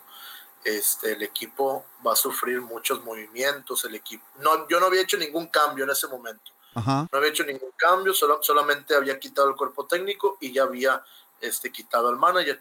Y, y, le digo, ¿sabes qué? Va a haber muchos movimientos, posiblemente nos vaya bien, posiblemente nos vaya muy mal, pero ocupo rejuvenecer el equipo, le dije, lo dejo en tu mesa, Edgar. ¿Quieres que te cambie o te quieres quedar? Le digo, si tú quieres que te cambie, yo te cambio al equipo que tú quieras. Y si tú te quieres quedar, yo estoy feliz aquí contigo, le dije. Pero ocupo, no te quiero, no te quiero inconforme, ni te quiero incómodo aquí, le dije. Y él me dijo, si me cambias, ¿a dónde me cambiarías? Me dijo. No, le dije, pues dime. Y, y, me dijo, me acuerdo que me dijo, ¿quiénes, este, ¿quiénes iríamos? Sí, aquí tienes tu exclusiva, mira, sin querer. Ándale. Este, y, me, y, me, dice, me dice, me gustaría mucho pichar en Mazatlán. Y le dije, ok, está bien, le dije. Y mi papá siempre, siempre se, ha, se, ha, este, se ha interesado en ti. De hecho, nosotros habíamos hecho un, un, un, intento por él. El año, el año que fuimos a la final, el último año que fuimos a la final con Venados, hicimos un intento antes de los playoffs por, por Edgar González y al final no se pudo. Y, o sea, pensábamos nosotros que ese era el hombre que, que nos podía ayudar, para, los playoffs. Exactamente, no pudimos y bueno, entonces yo empiezo conversaciones con mi papá para, para tratar de hacer algo con Edgar. Al final no nos ponemos de acuerdo, ya empiezan a caer movimientos este, a, a, hacia, hacia Monterrey y ahí me dice Edgar, ¿sabes qué? El equipo se empieza a ver bien, mejor me quiero quedar. Ah, perfecto, le dije en ese momento yo, yo dejo, de, dejo las conversaciones con, con mi padre sobre Edgar y nos enfocamos en él ser el número uno del equipo. Tanto Jerry, tanto Jerry Álvarez como yo ya lo conocíamos muy bien y empezamos la labor con Edgar de, de, que fuera nuestro líder, nuestro capitán, que hizo un excelente trabajo. Y, y mira, o sea, llegamos a la pretemporada, me acuerdo, había muchas caras entre ellos que no se conocían, Sí. Y me acuerdo, se me, se me acerca un, un, veterano y me dice, eh, oye, oye, Chino me dijo, y, y, no van a llegar más jugadores, me dice. ¿Cómo que no van a llegar más? Pues ya. Le, le, le, digo, ¿por qué? Le digo, este es el equipo. Me dice, este, la cosa no se ve muy clara, me dijo. dije, Eso te dijo Edgar. No, no, no, no, otro, otro. Ah, ok, ok, ok. Ah, ok, ok, ok. Sin decir nombres, ¿qué dices? sí, sí, sí, sí. Ok, ok. Edgar, eh, Edgar, siempre, Edgar siempre fue muy positivo. Este, yo incluso eh, veo muchas cosas con él, me gusta tomarlo en cuenta. Te digo, nos, le di un puesto para mí importante, nombrarlo como capitán se me hace algo muy importante. Y él, y él y yo siempre mantenemos conversación de que, oye, ¿sabes qué, Edgar? Estoy pensando en esto ¿Tú qué crees como jugador? Si traigo a ese, ¿crees que se vaya a unir al grupo? Y él, y él me da sus opiniones. Claro que la decisión al final es, es de uno, pero, pero sí me gusta tomar en cuenta ese tipo de personas. Entonces, siguiendo con lo otro, este veterano me dice, oye, no, no, no van a llegar más jugadores. Yo empiezo a reírme, se están estrechando y le digo, ya, le dije, si ese es el equipo, falta uno por llegar, le dije, nomás, falta Alejo López. Y me dice, eh, sí, pero, pero es que la cosa no está muy clara. Le dije, hey, tranquilo, le digo, tranquilo. Le digo, me da risa que ni ustedes confíen en ustedes mismos, le ni, ni, ni la gente de afuera nos cree y, y no, ni nosotros nos las creemos de estar aquí. Le dije, entonces, claro. poco a poco se van, se van a dar cuenta. O sea, había muchos muchachos que no había recibido su oportunidad en realidad, como, como lo nombramos, como Gámez, como Steve, como eh, ¿Quién fue una, una buena? Eh, eh, Tito Valenzuela. Tito Valenzuela fue muy, muy, bien. Este, Romario Gil. O sea, si, si tú me dices que, que, esa, que Romario Gil iba a ganar 3, 4 juegos. Tal vez no te creo al principio. No, no creía, no. Cero, te iba a tener la efectividad en cero después de tres juegos, te iba a decir que no es cierto. Pero, pero fueron cosas que se fueron dando. Entonces ya cuando empiezan los resultados positivos a, a pasar, y empiezan las cosas pequeñas a hacerse, este, Jerry empieza a entender el, el, plan del equipo, este, los jugadores le empiezan a jugar bien a Jerry, ya, ya los mismos jugadores decían, oye, o sea, esto está bien, pues, o sea, el, plan... por, ejemplo, ahí, perdón que te interrumpa, Jesús, por ejemplo, ¿cómo, ¿cómo, trabajaste este, con el equipo? Porque decías, oye, pues el equipo no, ya, ya somos todos los que, los que debemos estar, como que dices tú, oye, pues el propio equipo como que no se la creía tampoco, pero ¿cómo trabajaste tú eso con los jugadores o con el club como para que empezaran a creerse que, que era un equipo competitivo? Porque lo fue, ¿no? O sea, al fin y al cabo se ve el resultado, no en un título, pero definitivamente para ser un equipo con un roster como el que tenía Sultanes, pues a lo mejor muchos no esperaban ni siquiera que pasáramos de la primera ronda, ¿no? Así es. Fue, un trabajo eh, diario, fue un trabajo arduo. Este, a mí me gusta estar en el, en el, en el estadio de temprano. Eh, ya ves que ahora jugamos a las 4 de la tarde, entonces llegábamos desde las, 10, desde las 10 de la mañana, 9, 10 de la mañana, ya estábamos ahí Jerry y yo, todos los días, todos los días desde las 10 y, y nos íbamos a las 10 de la noche, diario, o sea, y, platicando con los jugadores y enterándonos y apoyándolos y cualquier cosa, o sea, eh, eh, haciéndolos creer en ellos mismos. O sea, es muy difícil eh, y es la, mentalidad o, la, o, la, mente de un jugador o de, cualquier atleta, este, creo yo que es muy, muy frágil y muy, este, muy fácil de, de influenciarse. Entonces, eh, fue un trabajo de, psicología, fue un trabajo de, estar en ellos, de demostrarle que nosotros confiáramos en ellos. Yo creo que eso es lo más importante, que, tanto Jerry y yo les mostrábamos una confianza y, sobre todo no, no, no les estábamos pidiendo que hicieran de más, simplemente que hicieran su trabajo. Creo que eso los motivó a, que nos dieran lo mejor de ellos y, y ¿cómo se dice? Y tratar de, de, tenerlo lo más cómodo posible, o sea, tanto tanto Gerardo y yo este, no somos personas que nos gusta exhibir a nadie, incluso nos gusta estar platicando con ellos, nos gusta este, enterarnos de sus problemas, tratarlos de apoyar hasta donde podamos. Y, y mira, o sea, este, las cosas se fueron dando y, y como se dice, hubo, hubo gente que, que no esperábamos cosas buenas de ellos y, y, yo se lo dije, se lo dije a uno. Eh, me da risa que dices, se lo dije a uno, pero no dices a quién. No, sí, sí, este, este, sí, este sí puedo decir el nombre porque, porque lo he dicho antes. Este, yo, yo le digo a, Andrés Martín, lo conozco antes de, iniciar la pretemporada y, yo, y yo ahí le dije, le dije, Andrés, eh, está muy complicado que hagas el equipo, ¿eh?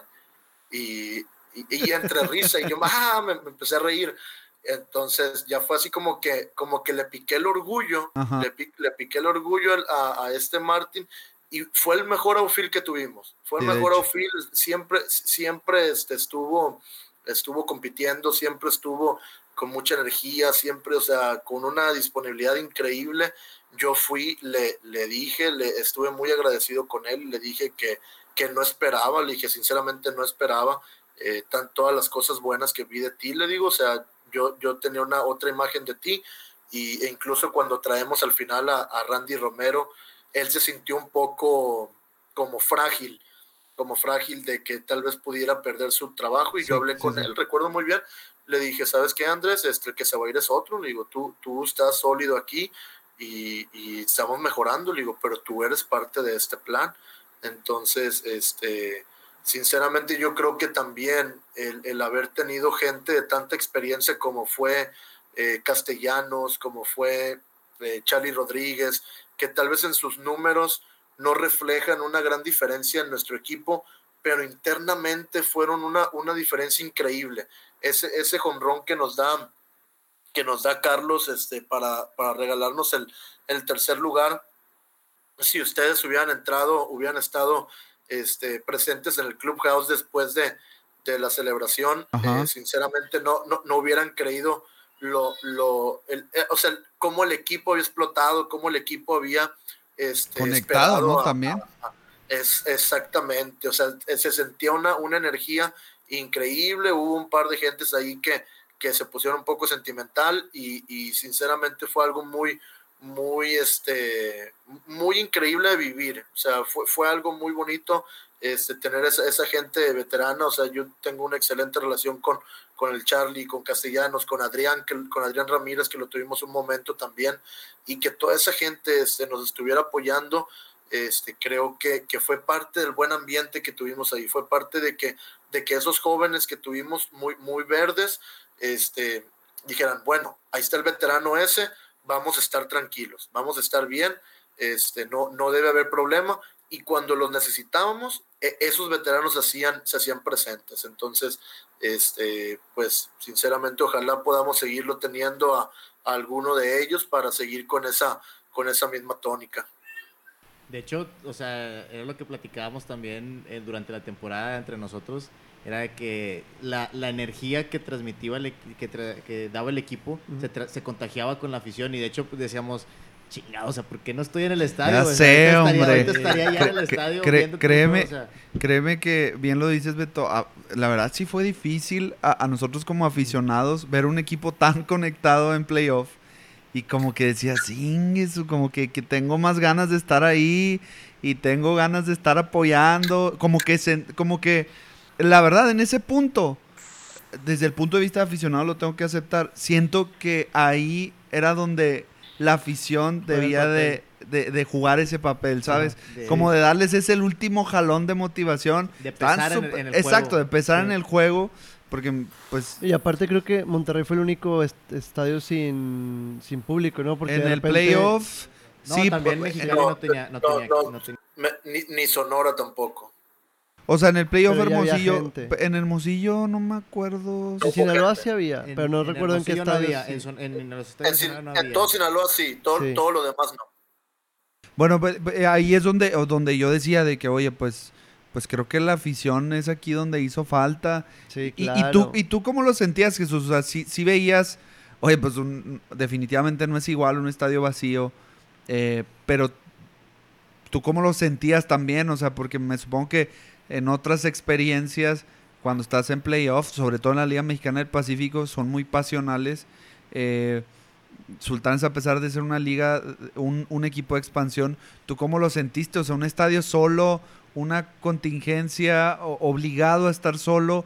¿Sí notabas que hacía falta ese apoyo? O sea, ¿sí lo, sí lo veías como algo importante en la motivación del club?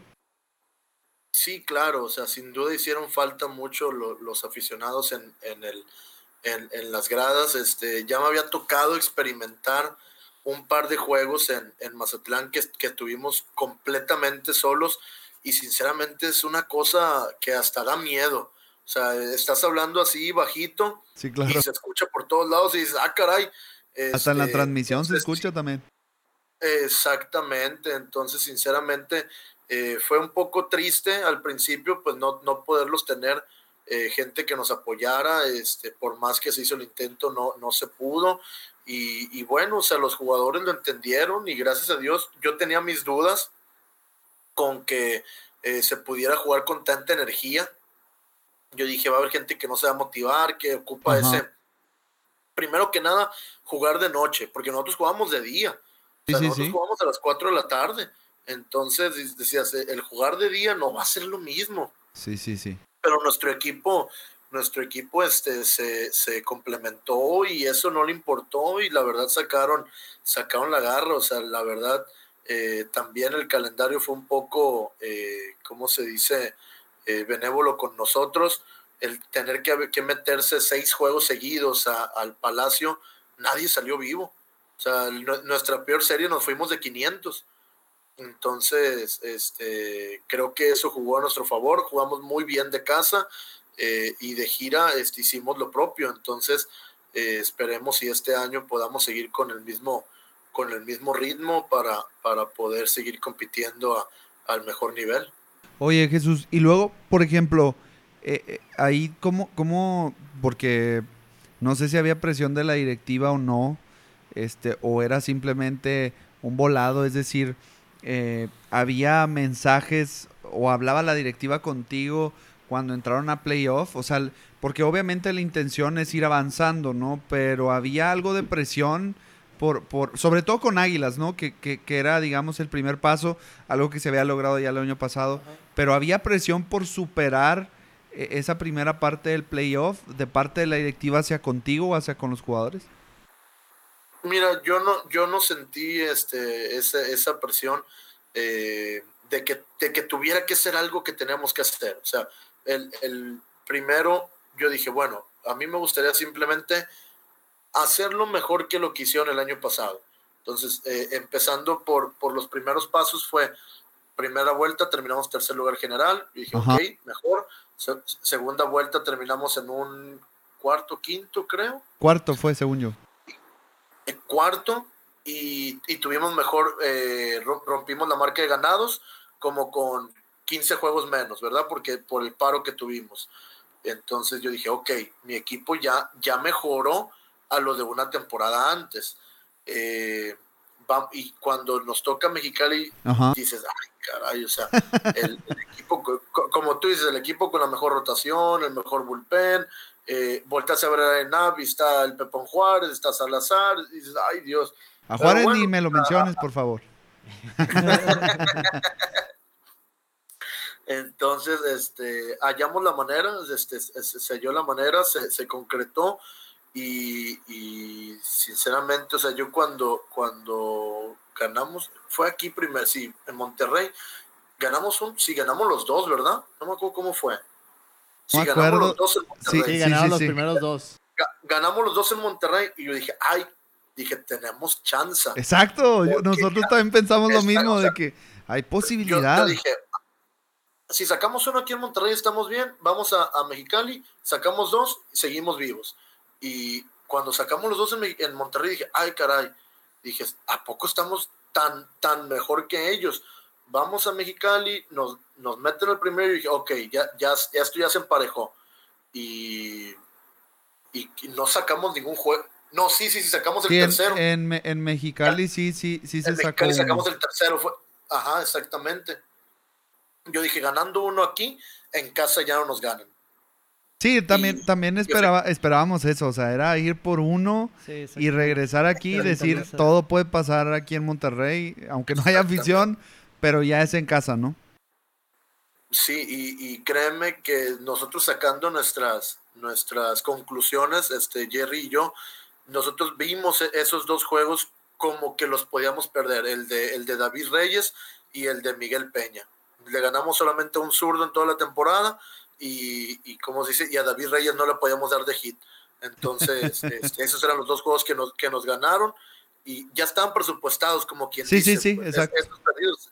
E, estaban presupuestados, ganarle a Solano y a Vera era nuestra misión y les ganamos. Entonces, este, les ganamos dos veces. Entonces, este fue, eso fue lo que fue la diferencia para nosotros. Sinceramente te digo, yo me, le hablé a mi esposa después de, de ganar la, la serie, este, me, puse ahí un poco eh, sentimental con ella y, porque eran muchas cosas, pues la, presión del equipo, o sea, el, el, estar aquí, el estar... Hacer historia también, ¿no? Porque estás haciendo historia en el club, no, no, no, es cualquier cosa cuando este, le ganaron al Águila de Mexicali, a las Águilas de Mexicali. Eh, eh, automáticamente yo tuiteé, es la primera vez en la historia de Sultanes en invierno que clasifica a semifinal de los playoffs de la Liga Mexicana del Pacífico. Es lo mágico de la Liga del Pacífico ahorita con Sultanes, todo es la primera vez y siempre que, o sea, vas a aspirar siempre a, poner esa historia, ¿no? Como el primer campeonato que esperamos este año. y ahora sin comprometer a nadie. Sí, claro. Pero, pero sí es como Sí, es como el, el, hecho de que pues es la piedra angular y de ahí arrancas y, y si está en, pues es todavía un peso más, ¿no? O sea, no es algo que se esté desarrollando, pues es lo primero de todo. Oye, y luego, por ejemplo, ahí Jesús, este, ¿cuáles, digamos, sabemos que, que Sultanes, pues, eh, de, para mala fortuna, digamos, no, no, no pudo concretar el, el pase a la final. Sin embargo, creo que, se ve muy sólido el, plan que tiene Sultanes, al menos superando lo que ha hecho en años pasados, en los dos años que lleva en la historia de la Liga Mexicana del Pacífico. Pero creo que eres la persona adecuada a lo mejor para contestar esto.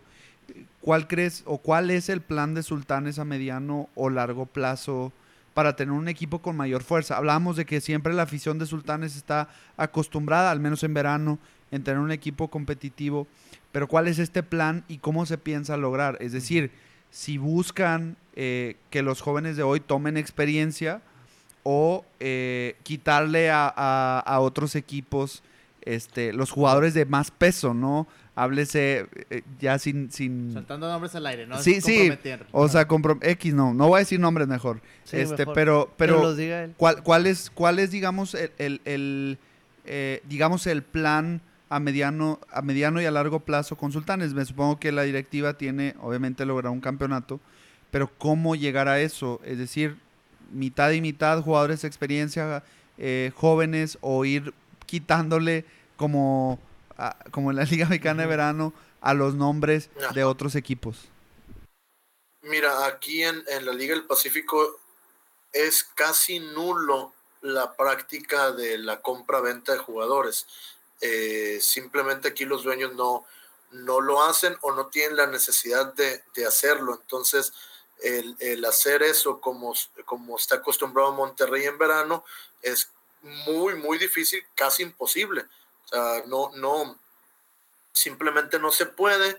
Y nosotros el día de hoy no tenemos los jugadores, este, como se dice, con nombres que quisiéramos aún, como tú lo mencionas yo, yo se los dije, cuando yo llego, yo les pedí tres años para, para poder cimentar, para poder este, hacer un buen trabajo en el draft, hacer buenos movimientos y que en tres años nuestros jugadores estuvieran listos para hablar de un campeonato. Desafortunadamente el primer año no hubo draft, entonces eso eh, no te puedo decir que, ay, sí, en tres años vamos a competir por el campeonato o, o tal vez ocupo un año más. Este, no sé cómo vaya a alterarse el, el plan de uno y, digo, o sea, aquí hay que simplemente hay que ser pacientes, hay que ser pacientes en que, en que los jugadores jóvenes que tengamos se puedan convertir en esas figuras que queramos o que los jugadores jóvenes los podamos cambiar por, por figuras eh, como ya lo hicimos con, para conseguir, conseguir ahora a Carlos Figueroa y que, que, tuvo que dar vueltas a un jugador para que nos cayera Figueroa y, y, digo, bueno, o sea, si hay, que, si hay que hacer eso y tener un poco de paciencia, pues yo creo que podemos estar bien. Entonces, en resumen, estás todavía, digamos, esperando eh, eh, esa, esa mezcla entre talento joven y veteranos buscando irse metiendo, porque tienes razón, el, el, la compraventa de jugadores no es muy común porque es una temporada muy corta. Este, hablándose de, de, dos, tres meses que, que dura la Liga Mexicana del Pacífico. Eh, pero bueno, ahora, ¿y, y, y qué le dices a la afición, pues, con, con, con, estos nuevos ajustes que has estado haciendo en estos últimos meses, este, porque es un poco extraño, la verdad, al menos para, para hablando como aficionado de sultanes, como ya estar hablando entre, oye, este va para dónde, para el Pacífico, o es para el verano, o, ¿sabes? O sea, es un poco confuso. Ah, sí, que de repente anuncian jugadores. Sí, de repente anuncian jugadores y es como Cristian Villanueva y, tú, pero, es Pacífico, o es, o es, o es verano. Este, verano. ¿no? Este, ¿qué le dices a la afición eh, eh, rumbo a la temporada pues 2021, el cierre del 2021, pues? Mira, nada más que esperemos que, que, se pueda identificar más con nosotros. Este, sé que es muy difícil quitarle de su mente nombres como, como Solís, como eh, Ramiro Peña, como ahora que va a estar Cristian Villanueva y, Amadeo y compañía. A mí el que más me ha dolido, este a mí el que más me ha dolido es Agustín Murillo. bueno, en su momento eh, verlo con ver, verlo ahí con charros cuando toda la vida lo habías visto acá en verano fue, fue, fue, fue complicado, ¿no? Habrá que traerlo al Pacífico entonces. Ándale, pues ya tienes tarea. Ya está, ya lo dijo. Ya, ahora que se, ahora que se fue en verano, chance y pueda venir en Pacífico. A Chris Robertson no también le aplaudiste cuando entró a bater con Mexicali. Ah, claro, esos jugadores no, no se olvidan, pues. Exacto. Ojalá. Ahí apúntale en una libretita. Luis me pidió. Ya se verdad. Luis, el del montículo, me pidió. Todavía dice la afición sultán. Sí. Nah, eres tú, o sea. Ya se verdad. Sí, mira, eh, eh, eh, yo, sé que es muy difícil, solamente les pido un poco de paciencia, que, crean, que tengan fe en nosotros. Nosotros vamos a dar un, buen papel, vamos a, hacer un buen trabajo y pronto esos nombres que ahorita tal vez no son nadie para ellos, este, se, se convierten en los nuevos ídolos ahora en, la, en la Liga del Pacífico para, la afición eh, regiomontana. Es algo que me gusta, es algo que a mí me gusta mucho. O sea, a, diferencia de, de, a lo mejor otra gente que tomó negativo no ver los mismos nombres en el equipo de verano que en el del Pacífico, a mí sí me emocionaba mucho porque, pues como era la primera vez, yo, yo creo que me aventé fácil un juego dos por serie a excepción de uno de Charros que me dijiste, no, no voy a ir, y luego sí fuiste y no ah, fui yo. pero bueno. A ver, aquí reclamo no, Pero a mí lo que me gustaba mucho era eso, el, ver, el ver nuevos nombres, el ver, pues, e, ese tipo de, de trades que decías tú, de algo tiene que salir. Y fíjate que fue tanto que sí salió, pues, después de una temporada. Entonces digo, si te vas por la lógica es playoff, luego pasas de ronda y luego ya sigue el campeonato este año. Así de fácil. ojalá, ojalá y así, y así. Justamente. Que, que, que, como se dice tan fácil, pudiera ser tan sencillo. Pero ya estamos viendo que están en buenas manos. Pero, pero ojalá y, y, y, el próximo año. Eh, y con figuras buenas, o sea, no ocupan ser las mismas de siempre también. sí, o sea, como, como dice Jesús, no, o sea, no, apoyando el tema de Jesús. apoyando. Exacto. De hecho, es una pregunta también eh, pues importante. Claro. Porque la temporada pasada, como decíamos, no había muchas expectativas. Ahora sí las hay. Sí. Para esta nueva temporada. ¿Cómo lo toman ustedes ahí por dentro de la organización? ¿Has platicado con algunos jugadores o, directivos ahí sobre las expectativas que se tienen para esta temporada? Sí, claro, o sea, las expectativas de, de, la dirección de Monterrey es llegar a la final este año llegar a la final, ya si conseguimos el campeonato o no, este, ya, ya la suerte y el juego lo dirá. Y, y créeme que este, es otra temporada de ajustes, o sea, este año fue armado que hasta risa tal vez les daría de cómo llegaron algunos jugadores, este, me, acuerdo e, este año ya, ya estando en la, en la temporada iniciada, me habla, me habla un jugador de otro equipo este, me habla un Delgado y me dice, ¿sabes qué? Tengo un primo en Mexicali que, que me gustaría que lo vieras. Neta. Le dije, ah, bueno, vamos, le dije, la primera serie es en Mexicali, le dije, déjame, déjame ir para allá. Y ya, este, llegamos a Mexicali, le dije a Leo, a Leo Junior, le dije a Cartucho y le dije a, Luis Vázquez, ¿sabes qué? Vamos a ir a ver un zurdo, eh, nos llevamos al Tachi, a, Ángel Reséndez a, que fuera caché bullpen, y, y un bateador. Le dije, vamos a verlo, le ah, no perdemos nada. Llegamos ahí, ah, yo pido el estadio, hablo con Luis Alfonso, me dice que sí, este, y veo, veo al muchacho y, yo les dije, si el muchacho tiene 90, le dije, lo vamos a activar. Ah, está bien, no va a tirar 90, está bien. nos, fuimos, riendo por ahí y, y, empieza a calentar y todo. Entonces, yo no lo conocía, yo no tenía idea de quién era este zurdo. Lo único que me dijeron fue, tiene 25 años. Ah, está bien, le dije. Primer picheo que hace en, el, en el bullpen, 90 millas. Entonces yo me quedé así. Y 91, 92, 78. Y, y cómo se dice, y buenos picheos y todo. Entonces, ya nos tiró dos innings ese día, se baja y le digo, ¿sabes qué? Eh, a ver, le digo, cuéntame rápido, ¿no? Que yo piché en la Liga de Chihuahua. Ah, qué bien. Y le digo, ¿te gustaría jugar con los sultanes? Sí, me dijo este, ¿sabes qué? Le digo, eh, pues tengo, tengo tanto, le dije, tengo tanto para, sí, me dijo, no, no, me interesa lo económico, yo lo que quiero es jugar. Al día, siguiente ya estaba uniformado como sultán de Monterrey, sin una sola experiencia de béisbol profesional. Lo máximo que había jugado había sido Liga Norte, eh, había jugado dos años y lo dieron de baja. Y, y cómo se dice, y te digo, y él tuvo la oportunidad de, jugar este año, el, muchacho este Ángel Olivas tuvo la oportunidad de debutar este año, pichó bien, mostró cosas buenas y, dices, o sea, este año fue, fue ese año de, los experimentos, fue ese año o sea, digamos, digamos que, que trabajaste, digamos, a la antigua, prácticamente scouteando eh, fuera del, digamos, del mercado, ¿no? Porque hablas de este jugador que dices, oye, fue, tengo un primo que, juega y quiero que lo veas, ¿no? Así te voy a hablar también, tengo un hermano que quiero que lo veas. Chance está uniformado con Sultán, ¿verdad? bienvenido, bienvenido, bienvenido. O sea, fue, fue, el año que, que, no le 500 pesos por juego. Es más, con, un hot dog se va, no hay bronca. Y el Uber. Ah, bueno. Oye, y por ejemplo... Fue, la temporada que no le podíamos decir que no a nadie. Entonces, este, ya este año ya uno tiene que hacer el ajuste, nuestro equipo ya está mejor armado y hay que prepararse para, para una final ahora. Esperemos y así sea, la verdad, y, confiamos en que ya metiéndole presión, ¿verdad? Esperamos y, y, podamos ver, ver en, la final. Y por qué no pensar en verlos en vivo. Eh, y claro, y verlos en vivo. Y pensar por qué no en un, en un, en un campeonato. Ojalá, y, estoy seguro que así va a ser. Eh, cuando, cuando traigas el primer campeonato de la Liga Mexicana del Pacífico a Sultanes, nos puedas acompañar otra vez y nos cuentes de esta, de esta aventura, porque definitivamente eh, no sé, Jesús, y, te voy a preguntar, ¿serás el gerente deportivo más joven de la Liga Mexicana del Pacífico? Ah, qué buena pregunta. Sí, a alguien ya me lo he preguntado y creo que me dijeron que sí lo era, pero no, no sé en la historia.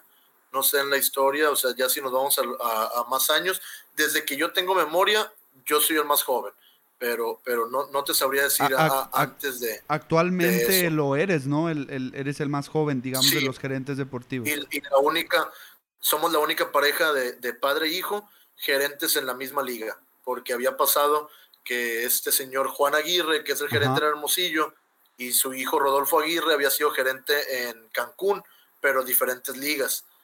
aquí somos, somos la única pareja de padre e hijo como, como contrincantes. Ahora, ¿y qué, ¿y qué te dice tu papá, Jesús, con todo el trabajo que has hecho con Sultanes? Te dice que no, sí, sí, sí, sí, la, armaste para esto o no. lo, lo, lo, dejaron, lo dejaron fuera, ya ves que Hermosillo los descalifica a ellos en la primera ronda y yo le llamo y, y, le dije, ¿sabes qué? Te agarré en el draft, vente. Te ocupo refuerzo acá, le dije. Te ocupo refuerzo acá y ahí estuvo. Jesús Valdés padre. Sí, entonces ahí nos, me acompañó, este, estuvo conmigo, este, y sinceramente, sin su apoyo, no te, podía decir que tal vez no, no pudiera, no pudiera dar los resultados que, que estoy dando ahorita. Y, y, él está, él está muy orgulloso, él está muy orgulloso, todos los días hablo con él. Eh, yo ahora, yo estoy muy orgulloso de él ahora con el trabajo que tiene en Veracruz y, y este, con tanta noticia que hay ahora, que ya el Puig, y, se llevó a todo mi cuerpo técnico y imagínate, se, robó a todos mis coaches para llevárselos a Veracruz. No, pues no. este, o sea, e, e, es, algo bueno, pues tenemos una muy buena relación y, y todo, o sea, de, muy buena, pues, o sea, de todos los días, todos los días hablando y, viendo cómo mejoramos ambos nuestros equipos. Oye, está bien, si te, si te robó los coaches que se llevó para verano, tú te puedes robar a Yaciel Puy para invierno. Exactamente. ya, ya, ya lo dije hace poco, nosotros platicamos con Puig este, para la temporada que pasó, para la temporada 2020. Este, sí, sí le hicimos una pequeña oferta, pero en eso quedó, en una pequeña oferta, pues no, no en las pretensiones que tenía él. Y, pero, pero te tengo que ser honesto, el que empieza la plática con él es mi padre para los venados y le hace una oferta que no, no, le, no le interesa a Yaciel nosotros le hacemos uno mejor, sigue, sigue sin interesarle, pero ahora sí se la pudo dar en, Veracruz. o sea, digamos, digamos que, que en, su momento el rumor de traerlo con Sultanes era completamente cierto, ¿no? Así es, 100%. 100% y no, y no fue algo mío nada más. Este, él tiene, Yaciel tiene una buena relación con Willy. Entonces fue algo que, que intentamos los dos y, y tocamos la puerta pero al final por el año, por el momento, por, por todo, o sea, fue algo que no pudimos atacar como quisiéramos y, o sea, tal vez si hubiera sido hasta, hasta mala idea haberlo traído, eh, pero gracias a Dios no, no, no lo trajimos, o sea, trajimos a las personas indicadas y, que nos llevaron hasta donde, hasta donde pudimos llegar. De hecho, o sea, apenas eh, iba a coincidir contigo con eso. Fue, es año difícil porque es año de pandemia y pues no te iba a salir barato traerlo. Entonces, posiblemente. Exactamente, o sea, y, y, y este año pues, hubo, hubo personas eh, con muchos años de carrera, tanto extranjeros como mexicanos, que aceptaron este, salarios que en mi vida, o sea, que yo me hubiera imaginado eh, que, que, podían estar jugando por, por eso. Y no fue por abuso de unos, fue simplemente por la, oportunidad que hubo la situación y, y, la necesidad de trabajar de, de, las personas. Entonces, este, créeme que yo estoy muy agradecido con esas personas que, que sufrieron este, recortes de salarios, algunos más que otros, y, y cómo se dice, este, que pues, o sea, ojalá y pronto los podamos este, darles, darles su, su, su premio de regreso para que puedan estar más tranquilos. Por ejemplo, en el caso de tu posición y en el caso de un pelotero así como, como Yaciel Piug, no que sea un Grandes Ligas y que venga aquí a México, sino en el caso de como pues la actitud que llega a tener, lo que muchos sabemos entre tweets y notas y todo eso, que, que tiene una actitud muy de divo, muy, muy peleonero, una actitud negativa. Ese tipo de cosas también se toman en consideración, quiero creer. Y digo, hay que, pues está viendo más por el espectáculo que podría ser tener ese nombre dentro de, la, de la plantilla, porque pues digo, yo siento que a lo mejor hasta incluso hubiera llevado mal con otros peloteros que sí se fajan y que tienen otra mentalidad completamente diferente a la hora de, de salir. Mira, para mí, este, creo que, creo que es una buena idea que, que traerlo, o sea, eh, ya ahorita, o sea, así como lo están haciendo Veracruz, yo creo que está haciendo una excelente idea traerlo. En el momento en el que estaba Monterrey, como tú lo dices, tal vez hubiera, hubiera, salido, hubiera salido peor, porque a muchos pues se les tuvo que demostrar que el equipo no estaba en los mejores eh, momentos económicos y cómo íbamos a, hacer, hacer este incongruentes a traer un nombre de ese tamaño. Entonces, eh, sí, sí teníamos que ser muy cuidadosos con eso.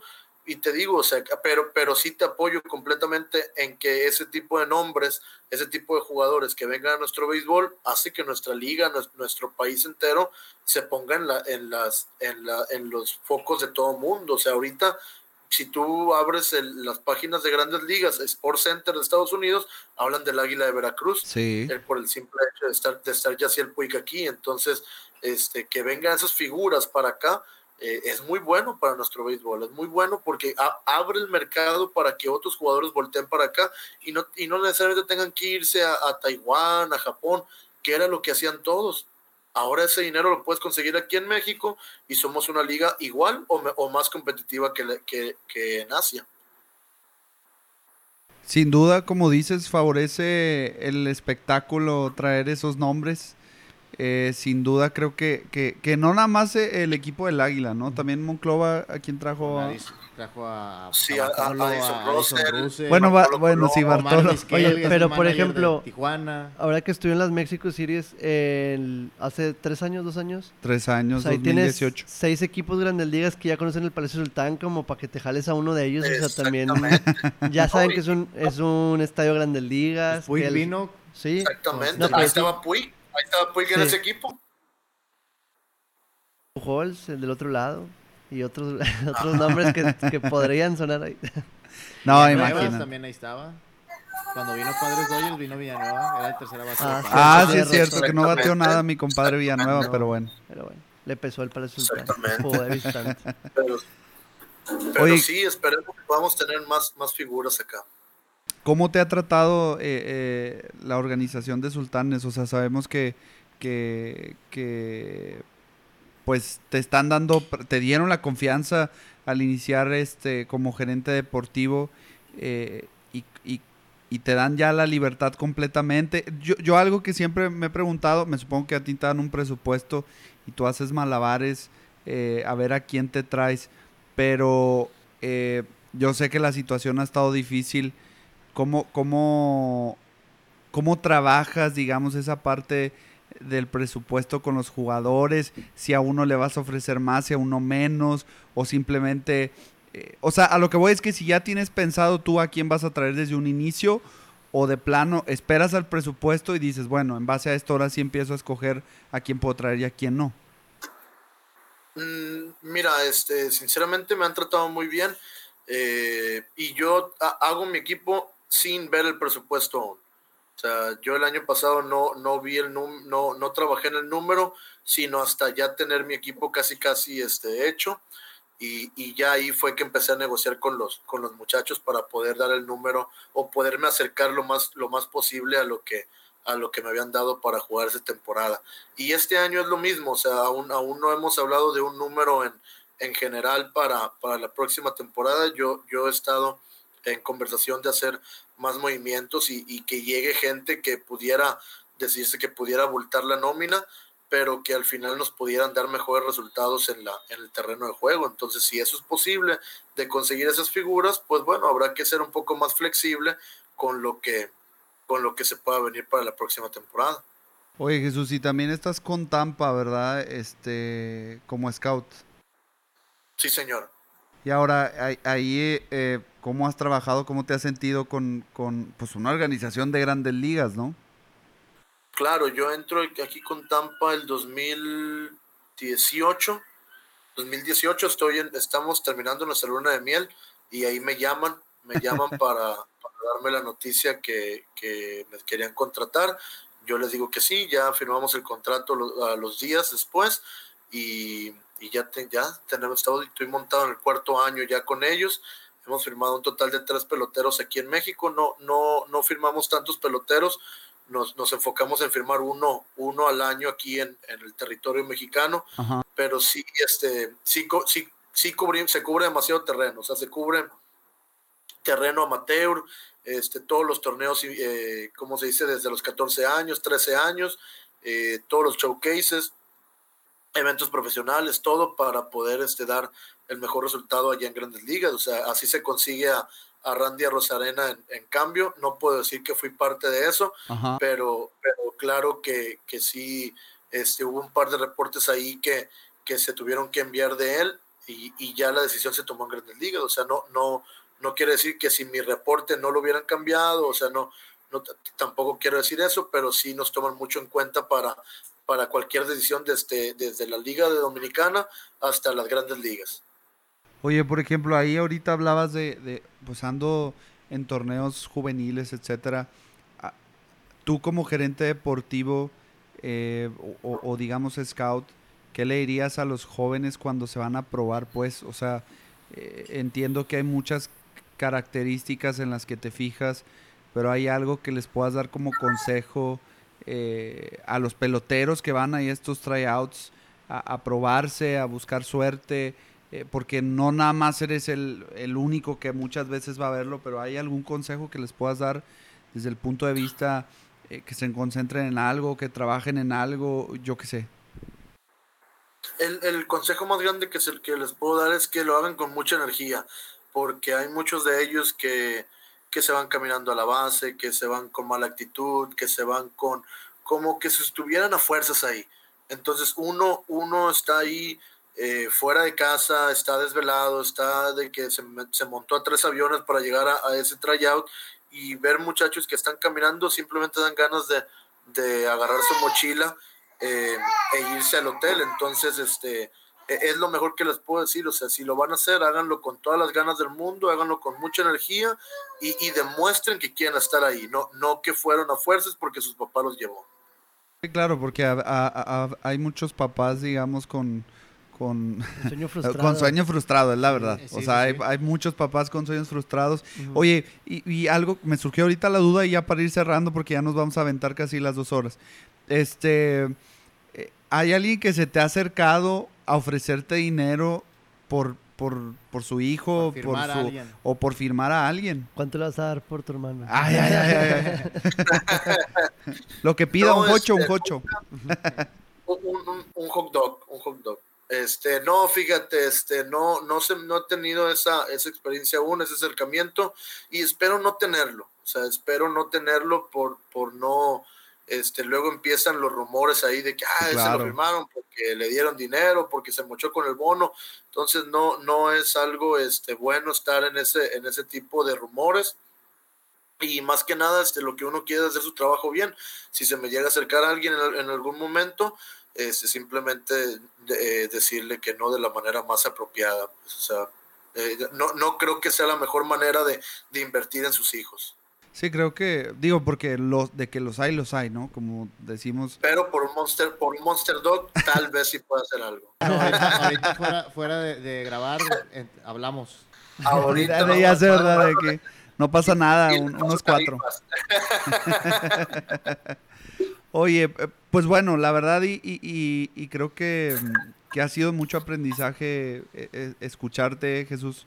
Sin duda creo que pudiéramos reflejar muchísimas dudas más al respecto de todo este mundo de las gerencias deportivas, los contratos, eh, los salarios incluso, las, o sea, muchísimas cosas. Hay, hay, muchas cosas que, que, pudiéramos tocar contigo y que, y que pues el tiempo se, se pasa volando, ¿no? Este, iba a decir una tontería como con, con Alex Campos, ¿verdad? Este, Chuy, que, nos aventamos casi tres horas. Aquí nos podíamos aventar hasta cuatro con Chuy también. Sí, fácil. Sí, es un problema. No, pero nos vemos mejor, mejor al, inicio de la temporada de la próxima. Ya, dijo. Ah, ahí nos juntamos otra vez sin ningún problema y ahí ya va a haber más noticias. Excelente, pues la verdad y, y, y agradecerte Jesús por habernos acompañado en este episodio número 10 ser nuestro padrino en temas directivos. Es la primera vez que tenemos un gerente deportivo en, el Montículo Podcast. La verdad, eh, repito, mucho aprendizaje. Hay cosas que, a pesar de que estemos involucrados en el béisbol, pues es un mundo que, la verdad, la verdad, eh, se desconoce y siento que todavía hay muchos tabús al respecto este, en, ese mundo, ¿no? definitivamente creo que, viniste a romper muchas cosas. Nos, nos agradó escuchar el tema de Sultanes, pero repito, eh, estoy, estoy confiado y estoy seguro de que la próxima temporada, ya sea al final de la Liga Mexicana del Pacífico, pudiéramos estar hablando de un campeonato de sultanes y, y, confiamos en que así sea. El trabajo se está haciendo, las personas adecuadas están en el, en el club y esperemos repito, esperemos estar hablando de un campeonato en un episodio veintitantos por allá. Ojalá, ojalá, vamos a ver que sí. En la segunda temporada. ¿Algo que quieras agregar, Beto? Eh, pues nada, eh, primero me voy a despedir en dos partes. Primero, como parte del podcast, agradecerte mucho que hayas aceptado la invitación. Como dice Luis, fue un episodio pues con mucho aprendizaje y pues eh, esperamos verte pronto por, estas, por estos lugares.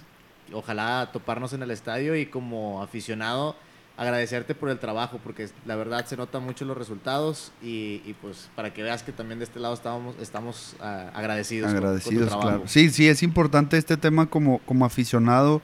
Creo que no sé si este año hubo la oportunidad de que alguien te lo dijera, pero definitivamente creo que hablo por muchos em, aficionados que estamos muy contentos con el papel que ha hecho Sultanes esta, esta temporada, ¿no? Sin duda esperamos, repito, que sea que sea un campeonato, eh, que se refleje en un campeonato la próxima temporada. Fede. Este, no, pues yo agradecerte, la verdad es que a mí, así como me gusta muchísimo el béisbol, sí me gusta muchísimo ese tipo de temas, tristemente se conoce muy poco, tristemente hay poca gente que sale a hablar de ese tipo de, de, actitudes y de acciones y de trabajos como el tuyo, entonces pues agradecerte un chorro. La neta, qué bueno que, que te prestaste y que fuiste muy sincero que contestaste todo lo que te preguntamos también. Le debemos un dogo, le debemos un dogo que nos aguantaste, que nos aguantaste tanto como podcasteros que somos, como aficionados, porque nos cargamos tantito de ese lado también. Ay, disculpen, somos de Monterrey, nos gusta el béisbol, somos sultanes, así, así tiene que ser. También les quiero recordar que esto fue una producción de Play by Play Broadcast, que si por ejemplo, si la próxima vez, oye, no lo hagamos aquí en el estudio, vamos al Palacio Sultán, ahí lo grabamos sin ningún problema, no pasa absolutamente nada. Ojalá un día nos inviten al Palacio Sultán. Y pues nada, este, saludos a todos los que nos acompañaron durante la transmisión. Recordarles que se puede ver a través de Spotify, pueden volverlo a escuchar. Se, puede escuchar, escuchar. Se puede escuchar a través de Spotify también lo pueden repetir en Facebook. Mucha gente dice, es que no lo han vuelto a subir. No, pues lo pues puedes volver a poner. lo puedes volver a ver. O puedes buscarlo en Spotify. Exactamente, no pasa absolutamente nada. Recordarles que nos pueden encontrar en todos lados como arroba el montículo P. Así es. Y pues nada, muchísimas gracias. Sin nada más que agregar. ¿Hay algo que quieras agregar, Jesús, para cerrar este, este episodio 10 del Montículo Podcast? Sí, claro, nomás agradecerles, este, muchas gracias por, por la invitación. Sinceramente estaba muy emocionado desde que me, desde que me contactaron y hablé con, con Eduardo Ríos. Me emocioné mucho por estar aquí con ustedes y compartir un poco de, de, lo, de lo que ha sido mi, mi, carrera y lo que hemos hecho y lo que viene para, para Sultanes y para uno en esta, en esta carrera. Este, los invito a que, a que sigan siguiendo el, el, Montículo Podcast, que es muy, muy entretenido. Este, me he entretenido mucho con unas entrevistas ahí que han hecho y espero y se diviertan con la que, con la que tuvimos ahora, eh, eh, ahora con, con, con, estos compañeros. Este, y espero verlos pronto. Ahí cuídense mucho y, y, espero estar aquí de vuelta. Claro que sí, esperamos tenerte. Esta es tu eh, casa. Claro, otro episodio, nos aventamos uno, es más ahí desde el Palacio Sultán, ahora sí con, con cerveza en mano no sé, y, unos, y, unos dogos ahí este, en una parrillita sultán ya más tranquilo. Festejando el cumpleañero. Festejando el cumpleañero. Exactamente. Este, y festejando también porque en un título. Yo terco que quiero un título. Festejamos, lo vas a lo ya se lo voy a salar. No, ley de la atracción. Ah, hay que, exactamente, hay que tener una ley de la atracción. Pero bueno, Jesús, agradecerte nuevamente por habernos acompañado. Repetirle a la gente en las redes sociales, arroba el Montículo P, Instagram, Twitter, Facebook, YouTube y Spotify. Eh, y pues nada, nos vemos en el episodio número 11 la próxima semana, si Dios quiere. Así es. Nuevamente agradecerte, Jesús, de verdad eh, por el espacio que nos has dado, por el tiempo que nos has otorgado y estoy seguro que nos vamos a ver en otro episodio más. Agradecerte, Jesús. Gracias, cuídense mucho. Hablamos, cerramos eh, este episodio. No te vayas, Jesús. Nos quedamos un ratito nada más contigo y vamos con el otro. Gracias. Gracias. Hasta luego. Hasta luego. Bye.